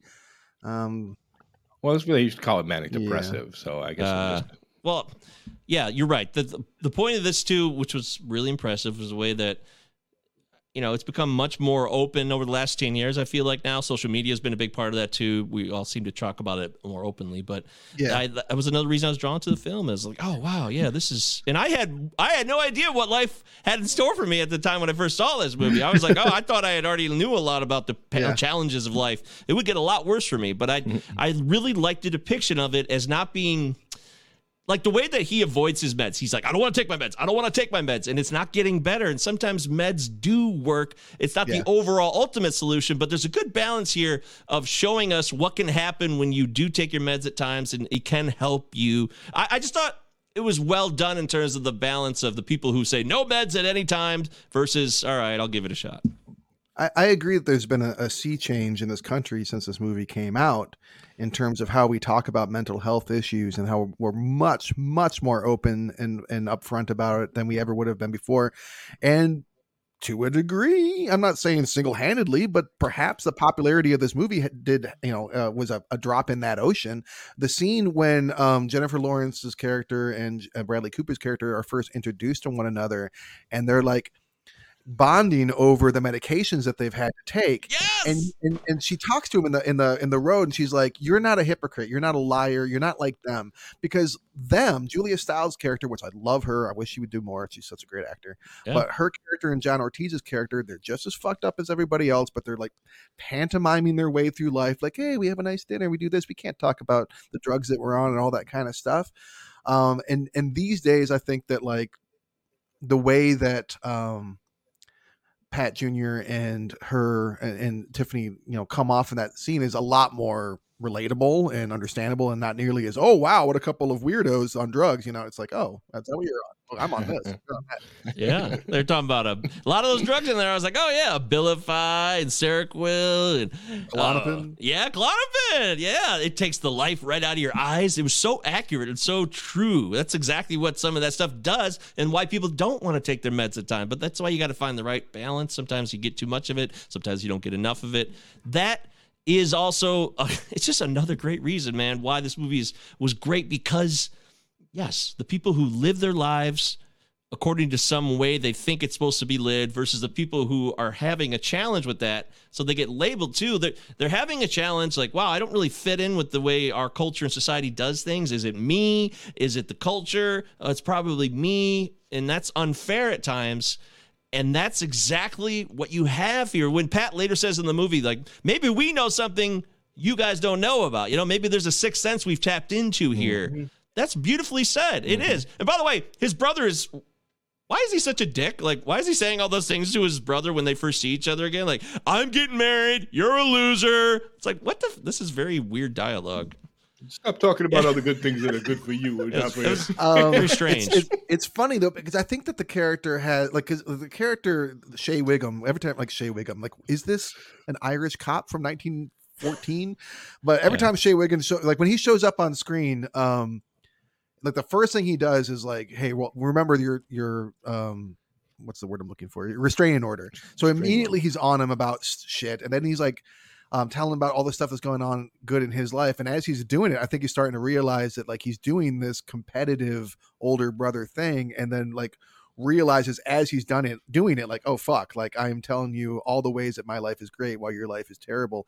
And it's not and what's awesome about that scene is is i got nothing but love for you. It's like oh man it's such a great moment of growth um halfway through the movie for the character uh, of pat. Because pat grows throughout the movie but it's not all at once you know we we have we get to see him like we get to see him struggle like should i get in this fight and protect my brother or not we get to see him like try and work this stuff out instead of just being like well i'm a big fuck up and now i'm fine because i did this dance and it went well You see the mania. Yeah. Yeah, you see the mania as it starts to balance out a bit. He throws the book out the window late at night, and he's, he can't believe i can't apologize for, to you but i can Yeah. apologize on behalf of ernest hemingway Ernest Hemingway. What the fuck? It's a great syllabus too. I mean, got to read the whole thing.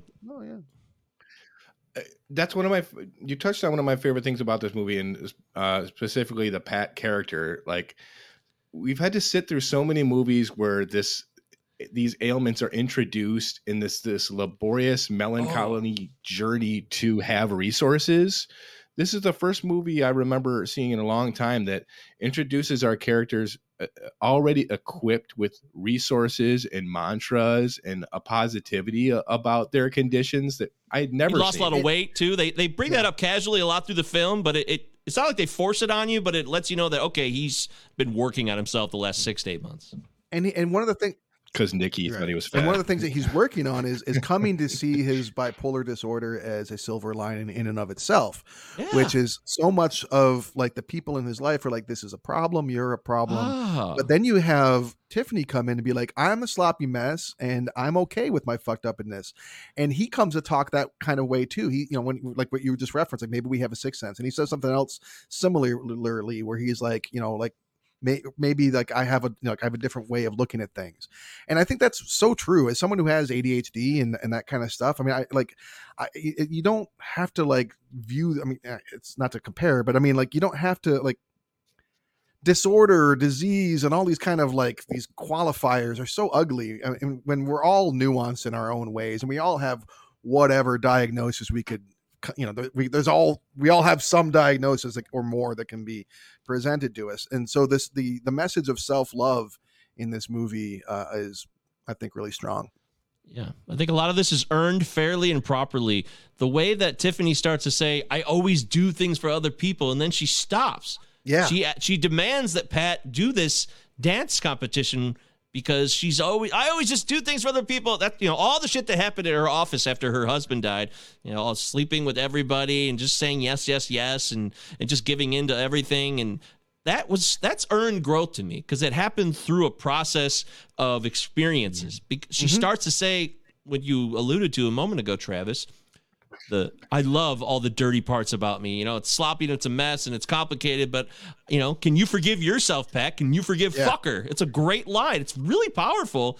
And hmm. I, I personally took something in my own life from it. I know it it's actually a really good message. Like shit, yeah. Accept ourselves and all the dirty parts or the parts that are labeled otherwise by other people or even ourselves, who are often our worst critics. I think that's one of the things you know about the dialogue in this movie is there's like these really hard hitting messages coming from her, coming from Pat Senior, coming from Pat Junior, like these really important, especially her, hard hitting messages, and they're just getting like speedily handed to us. I'm, I'm like scrawling stuff down as I'm taking notes. I'm like, oh my god, that's so brilliant. Oh, that was a brilliant line too. Like I'm, there's so many just like they're just like crammed in there lines. and the scenarios uh, Yeah. and the uh, like the um the conditions uh, uh, of this of the sale. Delusions in the uh the, the mood swings and the elevated very elevated mood almost to the point that it's like a uh like a toxic positivity. Yeah. if you don't know what if you don't know Pat's situation it would be like Jesus Christ get the fuck away from me dude. But they're all they're all introduced through through story through all of the circumstances too. They're not telegraphed and they don't seem cheap or or, or unearned at all. It's a very yeah, the, lived the script. In, yeah, go ahead. No, Well, please. uh, okay. Well, I just mean it's a very lived in movie. The house feels lived in. The the, the people Yeah. feel lived in. Um, the wedding ring still on. You know, all this stuff just feels so authentic. um, which goes a long way towards making the movie feel real. I went to that diner. Of course, I had to check that diner out when I lived there. I was like, "Oh my god, I got to go to all these places because it's partially. It makes it look like it's one part of the Philly area, but really it's not because a lot of it was filled in the high class area up there. You know, I'm t- what was it, Arvada or something like that, where Villanova is in that Yeah, whole strip. Abington, Yeah, all that. Yeah, Yeah. it's like a. Yeah. It's, it's actually like a half hour outside of Philly, except for the end of the movie, of course, which takes place on like on Chestnut Ave. Or Oh, yeah, that Street. is real, but- Chestnut. I want to get to this ending. Yeah. Let's Huh? get to this third act. You So pissed? how- well, I'm not pissed because every time I every, every time the scene comes, we're like, it's it's actually helping my breathing. I, there's not I don't know if there's echinacea in this thing or what, but I can breathe. with this Somebody help this man. Um, like, I don't know, man, dude. I I, I for Are you reading the signs? Pat to I just I don't I don't know. I I struggle a lot with this this ending uh, after the like I love the dance. I love the, all the the parlays and the bets and all this stuff, but like I struggle with whether or not I want Pat and uh Tiffany to end up together at the end. I'm probably Yeah. alone on this. Uh, I I may have needed just a little bit more cuz it just seems like a very clean arc almost like he's like fixed in in his you, you can't like he Hmm. You see what i'm getting at here he he just seems like he's repaired and he's totally like oh, cool Oh, because of the way he acts. especially when he delivers this heartfelt moment he- and yeah. he doesn't have these quirks nothing weird happens or idiosyncratic it's just very clean and tidy and you got the 360 camera going around the kiss and, and it does it seems a little artificial because of the role man. i reversal. know i would have liked it more if The role reversal. yeah i, I It just don't know. switches. What do you mean? Oh, and that she's Oh, she's kind of freaking out. Well, she's also like yeah, she's he becomes very calm. Yeah. and, and and also like she almost crashes the whole thing before it even starts by getting drunk with this dude, which I also She love goes that back to the old she- ways. she's flawed. She's a human being. Yes. Um, and so yeah, I, I I hear what you're saying, Eric. I I don't I I don't feel like he comes ac- across as fixed. I feel like he comes across as finally over Nikki. Like that that to me is what whispering to her is about. Is like him finally getting closure with all of that. But why would he be over it? It seems like he would be more than ever like, oh, she seems to have liked the No, he- performance. like, Well, because he's just had over a it? week or more um, to process that the letter was not from Nikki, and for him to think about all of that. And he's been slowly falling in love with Tiff- Ti- Tiffany since the moment he met her. Oh, oh my God! When that when the, the- it shows them meet and like the way that it's filmed, like he's like looking at her eyes, and then he's like looking down at her cleavage, and then like he's looking back up at her. Like that's just so real. Like you can really feel that he's like smitten immediately. He, he says like you look great. Like he just meets this stranger. He's like you look you look great. I'm not flirting with you. Um, you have poor he- social skills. You have a problem. right oh god i love the way they talk to each other so so truthful um but yeah so i think he's fallen in love with her throughout. He comes to realize that he's fallen in love with her throughout. Um she's known that she's been falling in love with him for the duration of the film but he has not known that he's been falling in love with her. So i, I get what you're saying like the the the camera flying backwards past the season greeting sign it's all very cinematic and and like a you know crescendo to a romantic comedy but how else was it supposed to end? and this like like I don't know, man. David O. Russell let me down a little bit with this like we finally get to see Pat and Nikki like have a conversation. Ah. He's gonna do the whole you don't get to hear it. Well, maybe if that just means you can't write it well. I don't believe that. like though. I felt a I little think they ran out of time here. I think I think there was so much packed in here. I think it's fair to say that I wonder how much they wanted to cut versus you know this is a classic tale. You know this Eric as well as anybody. He he comes off the fighter. You think he should have carte blanche, right? He should be in the zone with this film. So I so at the same time, actually now that I'm saying that out loud, why would he have anything limited? I mean, what's the runtime in this? It's bare, it's not even two hours, is it?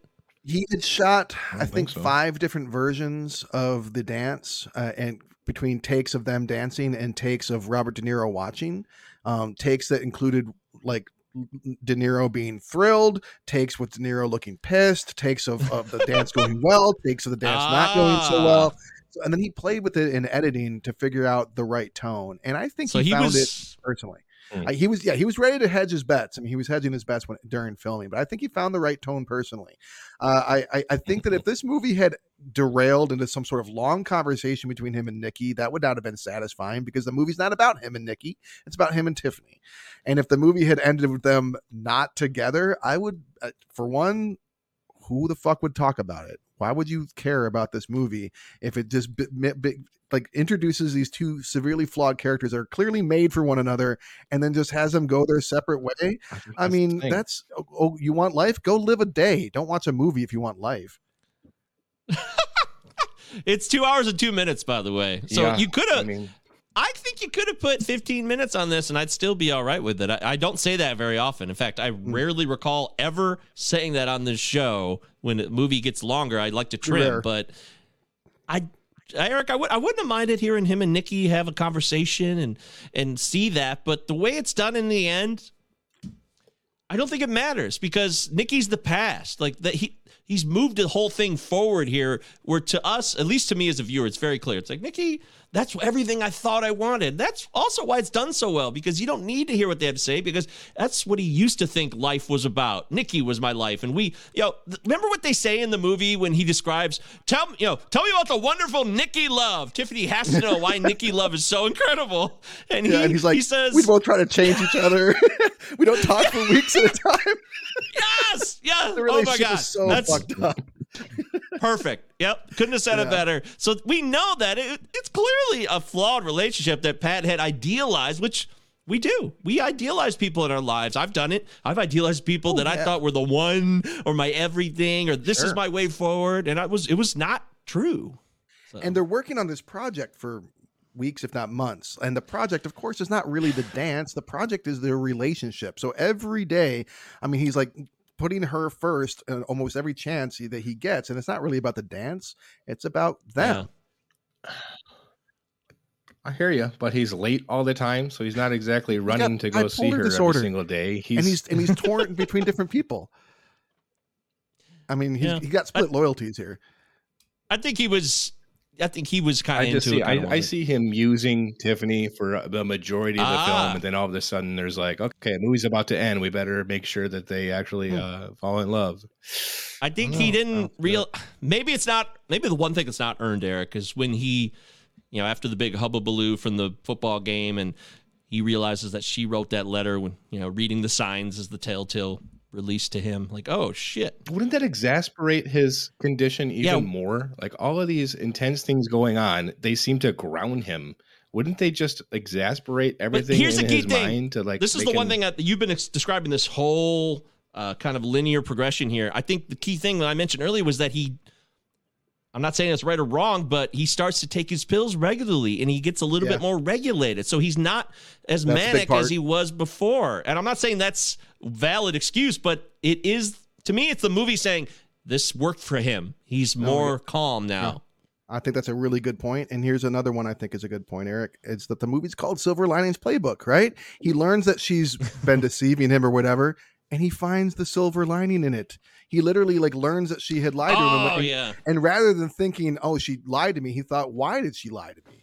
Why did she do this?" And he and then he and as he deciphered what her intentions were, he realized how he felt about her. Hmm. That makes sense. Do it. No, I wanna- going. I I'll, I'll table it. If you Give, got give more, me do it. more. Give me a Um, retort. I can't. Uh, I'll, I'll move on to Pat Senior. Like for a lot, like I, I, I love Robert. De- He was so funny and he's so committed in this role. He's got so many sweet scenes with with Pat Junior. A lot of the movie, I'm sitting in my chair, especially today after this, like maybe fifth, sixth viewing, uh, wondering if it's if everything is just about uh the, the betting and all of the sports, or if it's if any of this has to do with his love for his son, because it's a lot just Oh, just betting. yeah. It, it- a lot of it is solely on this Agreed. business endeavor. Well, Too much. Have you met an Eagles fan? Like, I'm telling you, dude.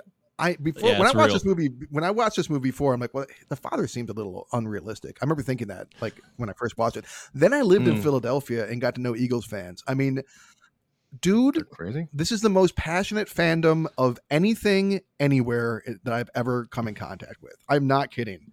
I've not, like Star Wars fans, anybody else, they don't hold a candle to the level of love and loyalty and excitement. I mean, I cannot. I, I had a hard like it was hard to get around. It was like living in a like a. Uh, I mean, it, it was it was people are obsessed, obsessed with the Eagles in that region. I cannot tell you, I cannot stress how much they really truly are obsessed. So on one hand, yeah, I do agree that like it's Damn. about the football. Like he's like in tears. Please watch the game with me because he's so superstitious because he's and he just wants the Eagles to win. He doesn't Mhm. really want to spend time with his son. He just wants the Eagles to win. And you're right. That is that is not the greatest motivation, but like there is, I think that underneath of that, there's still the love for his son, but on top of it is very much the very real obsession both an OCD person could have and that like a fucking Philadelphia Eagles fan can have. I can let me validate that. I love how we don't even see like a football in the movie. We don't even see a play. Oh yeah, Like they don't cut Yeah. to the Once. TV.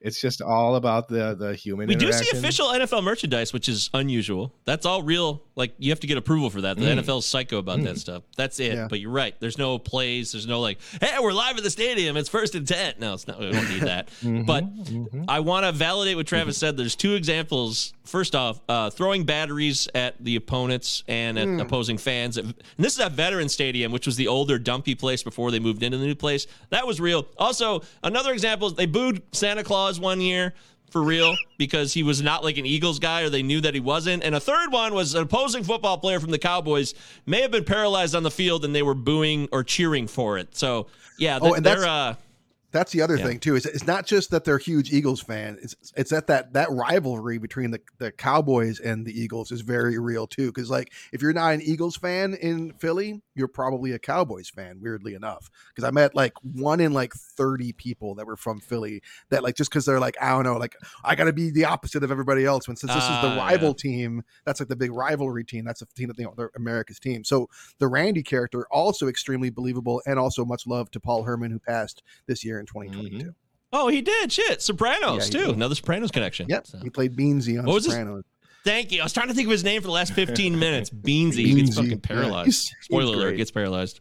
Yeah. Uh, so those those are real. And then what De Niro says to Pat actually after the dance, he's I think for the first time, even Pat Senior is like, okay, yes, it's true. Pat Senior won his bet, so he's probably on cloud nine. He's like, oh, I got everything I want right now, so I'm point. I'm good to go. Mm-hmm, mhm. However, you know, she never, you know, never really loved you. You know, you, you know, you may have loved Nikki, but that girl really loves you. I don't know if Nikki ever did. The way he describes that and the way he seems to, Awesome. he hugs his son and tells him he loves him. Maybe that's fueled by Yeah, football, so but it's still a really, I buy it. And I think he clearly cares about Pat. It's not like he doesn't care, but we could Yeah. argue about it- whether he cares more about football or Pat. People get lovey dovey when they're Well, very, and we very also elated. yeah, I've and we also see how times. hi- his switch uh, to where he suddenly likes uh, Tiffany. He's like, well, yeah, yeah, it, would- it would seem I do. hilarious. so funny. I So gotta, funny. I gotta say, I did it before, but now it's Just both of them are just on fire in that scene. Lawrence and Yeah. De Niro both are just so Mhm. perfect Yeah, that's- together. They were so funny. and the reason I, I, hilarious. we don't have to argue about what's a Christmas movie, what isn't, but you talked about it earlier, Travis, how this house feels lived in, and the, the whole the whole world feels lived in. I gotta say, man, when that scene starts off with the glasses and they do the toast at the house, and he's got the white turtleneck with that green mm-hmm. coat on, the Christmas music's playing. It just reminded me of something mm-hmm. so specific to my childhood. Back, uh, I go to my dad's house and for Detroit and Christmas and stuff. It was really weird. It, it that's why to me I'm just like, wow. I know it's the last part of the movie, but it struck me so strongly as a nostalgic factor. And so that's all it is for me. Is it just reminds me of Christmas when I was younger as a kid. That's it. It doesn't mean it's And a Christmas emotion- movie, but Yeah, and the emotional climax of the movie is, is all happening with Christmas lights around and all that kind of stuff too. So I, could, I mean, I'm, Yeah. yeah. I'm not saying there's no reason to to associate Christmas with the movie. I'm just saying I no longer wish to consider You've Got Mail and Sleepless in Seattle to be Christmas movies, nor will I consider this to be one. It's official. I always hated official. Johnny Mathis too, and I had never liked Johnny Mathis. But once you know, I heard Misty and that, What? I I never did. I, I changed my tune after I saw this film, and Misty was used in that way. It's a beautiful song. Johnny Mathis, you're a very talented man. So, holy Christ! Uh, I know we ran over earlier too. We were talking about movie stuff, but I yeah, think yeah, we're we were going to go close to the end a here. little extra today. Uh, Yeah. Any other final points that we want to make, Eric? we covered a lot of it. Man, I could I could still talk. Jo- uh, uh, I was I was very surprised at how much John Ortiz character was making an Mhm. impression on me this time. It's definitely got to do with age. It definitely has to do with the stre- stress of my life.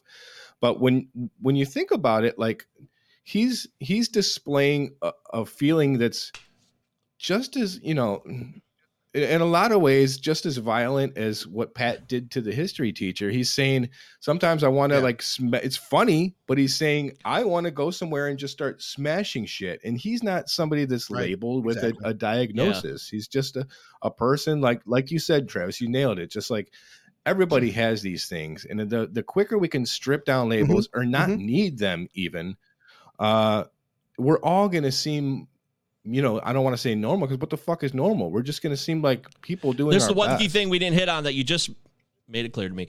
This takes place during the meltdown, the great 08 depression, the meltdown, the economic things. Yep. That's why that's why Pat that. Senior's Yeah, trying yeah. to do this bookie thing because he lost his The house- my right. father. They just mentioned in passing. Yeah, my father lost his pension. Lost like pension. it was and, a and the huge deal. friend and John Ortiz's character is flipping houses and, Yes. and and trying to make a profit right. out of all of that. And that's because She wants more. I'm going to give her more. Yeah. Coming from the other direction, so like I thought that was really cool too, um, and that you and then also the other person loses their job in this movie is is is Pat himself. Like it's one of the things I think that the movie does a good job of of making us feel like that inferiority that he felt before this all even happened was that like he's a substitute history teacher and the guy fucking his wife is a real history Mhm. teacher and then Mm. of all things to be listening to while she's cheating on her husband is their wedding song. But what's brilliant about the movie is that when finally Nikki is there in the in the in the at the at the dance competition, seeing them dance, the song they start dancing to, it's a Stevie Wonder song, which is brilliant. That is just brilliant. Take a different Stevie Wonder song and make it. Oh, What, what's what Stevie Wonder song is it? Um, it's not. all Uh, God, what song is it? Everything's all right. It's not uptight, all right, but it's something like that. It's it's it's like it's Yeah, like an upbeat, like everything's great kind of song. It's and it's like like that's yeah, that's what I'm saying. Like like you've seen it many times and you hadn't picked up on that, but that's the kind of subtleties Mm. that happen in this movie that I think are really brilliant. Beat Yeah, the song. Beat the song. That's another thing when she when she when she corners him and like you know there's no song playing, there's no song playing, and my Cherie Amour kind of drifts into the Mhm. into silence. That's also really well done. But the, the, the way they use that motif and then they switch it, they flip it um, for their dance competition, I think is really brilliant. That's the funniest. One of the funniest parts of the movie is when he shows up to that woman at the school. She's like, "Ah!" He tries to hug her. Ah! Get away from me! You're, you got, yeah. He, he- he's he's out in the garbage those. bag. You know, when he's in that garbage bag zone, he's on fire. Don't So- you worry about a thing. I wrote it down. That was the song. Don't you worry about a thing. Oh, don't you worry about a thing. Okay, yeah, I did not pick up on that before. Very good. All right.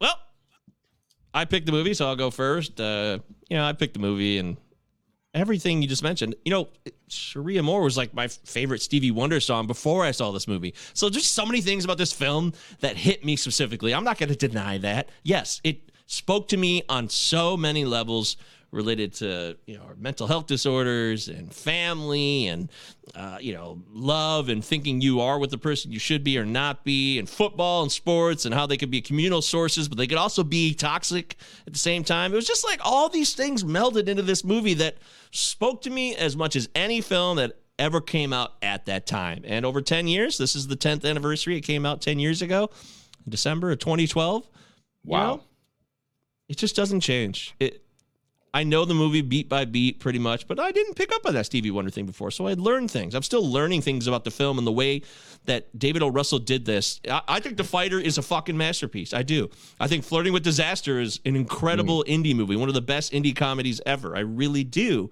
And I Heart Huckabees, whether you like it or not, it's one of the my personal favorites. He, David O. Russell knows how to build levels on levels with his scripts. He's so good at that. And I'm not even sure this is my favorite David O. Russell movie, but it's a damn, damn good one that spoke to me, and it's it, you know, it's deserving of Bradley Cooper's status now as who he is. He solidified it with this role. You know, he went on to do American Sniper and all kinds of stuff after that, and we take him for granted today. But this role really defined Bradley Cooper. It said farewell to Robert De Niro in a really classy way, and even though he's alive and well, I know that. Yeah. I'm just saying for The me, Irishman. Yeah, I, well, I, you know, I got to go back and watch that one again. It was a long one, and I'll have to set aside a week to watch it, but I will. Either way, It's only three hours. yeah, Silver Linings Playbook holds up. But it was probably obvious. I know that, and that's okay. let, let, let me jump in, being the most critical of the film, uh, but it's all it's all out of love, man. I I I, lo- I, I welcome this anytime it comes on because it makes me laugh so much. It, it's one of these weird movies where it's, you're not really sure if it's okay to laugh at, a lot of it because there's a lot of fucked up stuff going on. That's uh, characters being hurtful to other characters, people feeling pain and emotion, but David O. Russell gives it this uh he gives it this nuance and this delicate touch that it, it, it makes it okay for me to laugh at a lot of these situations. So many other filmmakers would have either cranked the cheese, they would have cranked the sentimentality, or they would have cut a lot of the mean spirited stuff out of this in favor of Oscar bait trash. He's such a bold director uh, and very unique. And I, I just love the way he uh, tells his stories with his characters, man. It's just so dynamic. There's so much energy in this movie. Like I paused it like after like 10 minutes and it, it just so much was given to me in this very short amount of time. I knew exactly who my like my my friends were going to be for for the duration of the film. And um it just coasts along, man. I got some problems with some of these motivations, especially towards the end. But one thing that never changes is every time I, I watch this movie and you know, Pat's telling her how he feels about her at the end. I just cannot help it. I always have tears just streaming down my face, just looking at Jennifer Lawrence, these beautiful, gorgeous, soulful eyes, listening to someone who genuinely appreciates her for who she is. It's so powerful and it's so real. And it's a deserved Oscar. And um, I'll keep coming back, man, because there's a lot here uh, of merit because it's not just a mental health film. It's a comedy. It's it's like a family comedy and, and, a, and a drama. I love the movie, man. It holds up All right. completely. um, talking about parts that Uh, that are very funny in the movie. Like there there are parts where I just cackled out loud when they happen in the movie, and then there's parts like like reading my notes later. I just was like laughing my ass off reading the notes notes like just an hour ago. The, the scene where he goes to the house that she and I love that, that this is never even really messaged to us. Clearly, the house that she lives in she had given that up to rent to like family friends or whatever and then had converted the garage into a new living space for herself which they don't make a big deal out of that but again like that's that very rich believable stuff that speaks volumes about the character and yet it's not shoved in our face and that, that, that when he shows up at that when when pat shows up at, at like the main house and then this other bozo blows in like oh hey how you guys doing he's looking forward to so Yeah. fucking funny. It's so funny and there's stuff like that throughout the movie that's just so funny. And i also think that there's like these really again like these kind of like just good movie moments. When he walks into his house when pat walks into his house he looks at his brother's picture up on the wall and he looks at where his picture is usually at and it's down. It's been demoted to the table. Something's happened. It's been bumped or something and it's on the table now. But at the end of the movie it's getting put back up on the wall in its proper place. Not that he's recovered from bipolar disorder just that he's comfortable with himself and his place in the world again and that he's no longer fucked up over this relationship that that is really the main thing that fucked him up more than any issues that he had. Um, he, like the importance of this late life diagnosis. That's awesome that he gets it, but he only gets it because his life falls apart. Um, so I think that there's some really, really good stuff here in the in that sense. And then again, like I have to disagree. I mean, well, you you just said you got tears in your eyes at the end scene, so I guess you don't completely hate the ending. Um, I love that like he he has this whole big articulate letter that he writes to her, and her response is, "You love me?" And he goes, "Yeah, I do." And she goes, "Okay," and she just kisses him. That's it. I mean, what a great line. You love me? Okay. Yeah, that's It's does just it. it's That's so it real time. and powerful. Um, I truly feel like this is one of the best romances of the 21st century, hand hands down. One of the best romances of the 21st century, and it absolutely holds up. I love this movie. Could have said it better myself, friend. well said. By the way, you just reminded me of that scene when Tiffany is listening to Pat talk that guy off the porch who she clearly had texted to tell him to come over. The total Yeah. void nerd dude who is Yeah. driving a Benz, but probably a douche. It reminded me. I truly happened to me once. I I defended this girl in an argument with some people in a basement of Mike Ring's house one night in like 2005. And she was, I didn't know she was around at all. She just came up in conversation. She was at that party and then she had heard it in the stairwell and told me later. And she was very appreciative and she kissed me. It was cool. So I don't know. That stuff does happen. And it reminded me of that. it was a great story. She's a very nice person. I still love you, Leanne. Don't worry. It was, it's a long time ago. You know, things happen. 2005. You know. Yeah, that All right. was a while Does, ago. does, Leanne, does Leanne listen listen to the show? Because you address her pretty much every episode. no, I think the only time she- directly address it, like, "Hi, Leanne." No, because if we even talked about a scary movie on the show, she would freak out. So no way. The only way she hears the show is if so. I have my headphones off and somehow she hears you guys through the speakers, which would not happen because I'm a professional. All right, ah, there it is. There it is. One of our longer episodes recently, but it's the end of the year. We talked 2022 movie. You know, we did all that stuff, so it's okay. I enjoyed the all right. episode. Just like Silver Linings Playbook, it flew by. So, Yeah. um, next week we got Dragon Movie Guy on, and What's his real name? Does he have a real name? I honestly don't know his real name. Cool. I yeah, I feel kind of weird. I'm like, should I? Hey, dude, what's your? Yeah, I don't know if we ever got the actual exchange. I first talked to him. Uh, looks like Who are you? The be- January of this year. He he reached out and said, "Just found your Cinema Nine podcast on YouTube. It's a fun pod." I was like, "Oh, thanks, buddy." nice of him. But he didn't say like, "Oh, he did say it." Brian. Okay, Brian. Oh. Brian. All right, Brian. Looking forward Hi. to having you on. Hi, Right. Brian. Right. What's Sorry. Brian's choice? What are we watching? Well, Brian is. He didn't even debate it. He wasn't one. You know, sometimes we have guests who are like, "Hey, I'm thinking about these four movies." He just came right in with the film he wanted to do, and he said, "Can I do this movie?" And I said, "You want to do the movie? We'll do it. We haven't done it." He also checked our backlog to make sure we hadn't done it. So thanks, Good. Brian. We appreciate that. Wow. Yep. Wow. He has selected a movie which looks like it's available now on streaming. I think I happened to pass by to Netflix earlier. We're going to 2005. I was ready to choose this movie a few times and I passed by it. So I did not influence him. You could check the logs. I'll show you the screenshots. Okay. We're doing a movie from 2005 starring Ryan Reynolds, the restaurant oh. classic, Oh Jesus. Waiting. Never seen it. Wow. Well, that Travis does not say those words very often. It's pretty rare. It is very rare. Okay. I think it was it was on Netflix. I don't know if it is. It's like Canada here, so I don't know if there's a difference between America. But oh, I think he also chose it probably because it was streaming. Seems like the kind of guy would do that. He's in the know. That's what we'll do next week. 2005 is waiting with Brian, the Dragon Movie Guy. Make sure you check out his uh, YouTube page. He's a really cool dude, and we'll talk to him next week. I think that's it, gentlemen. Have we covered everything? I think so. Well, oh, uh, are you on your way down to West Virginia, Travis? Uh, nope, nope. Staying, staying in town for the Oh. Christmas holiday. Okay. Great. Well, uh, maybe I'll see you someday in person. Who knows? I did. Perhaps. I want to give a shout out to uh, our friend James. He had his birthday last night. Jamie, Yeah, happy birthday, Jamie. And I did go actually. I actually went all the way up to Ann Arbor to his restaurant. if you live in Michigan, you live in the Ann Arbor Ypsilanti area. It's called the Bellflower. It's fantastic, and I strongly recommend you check it out if you have some free time during the holiday break. That'll do it. Thanks, everybody. Have a great holiday. We'll catch you next week. Why are they so excited about a five? Black it up, Pat. Black it up.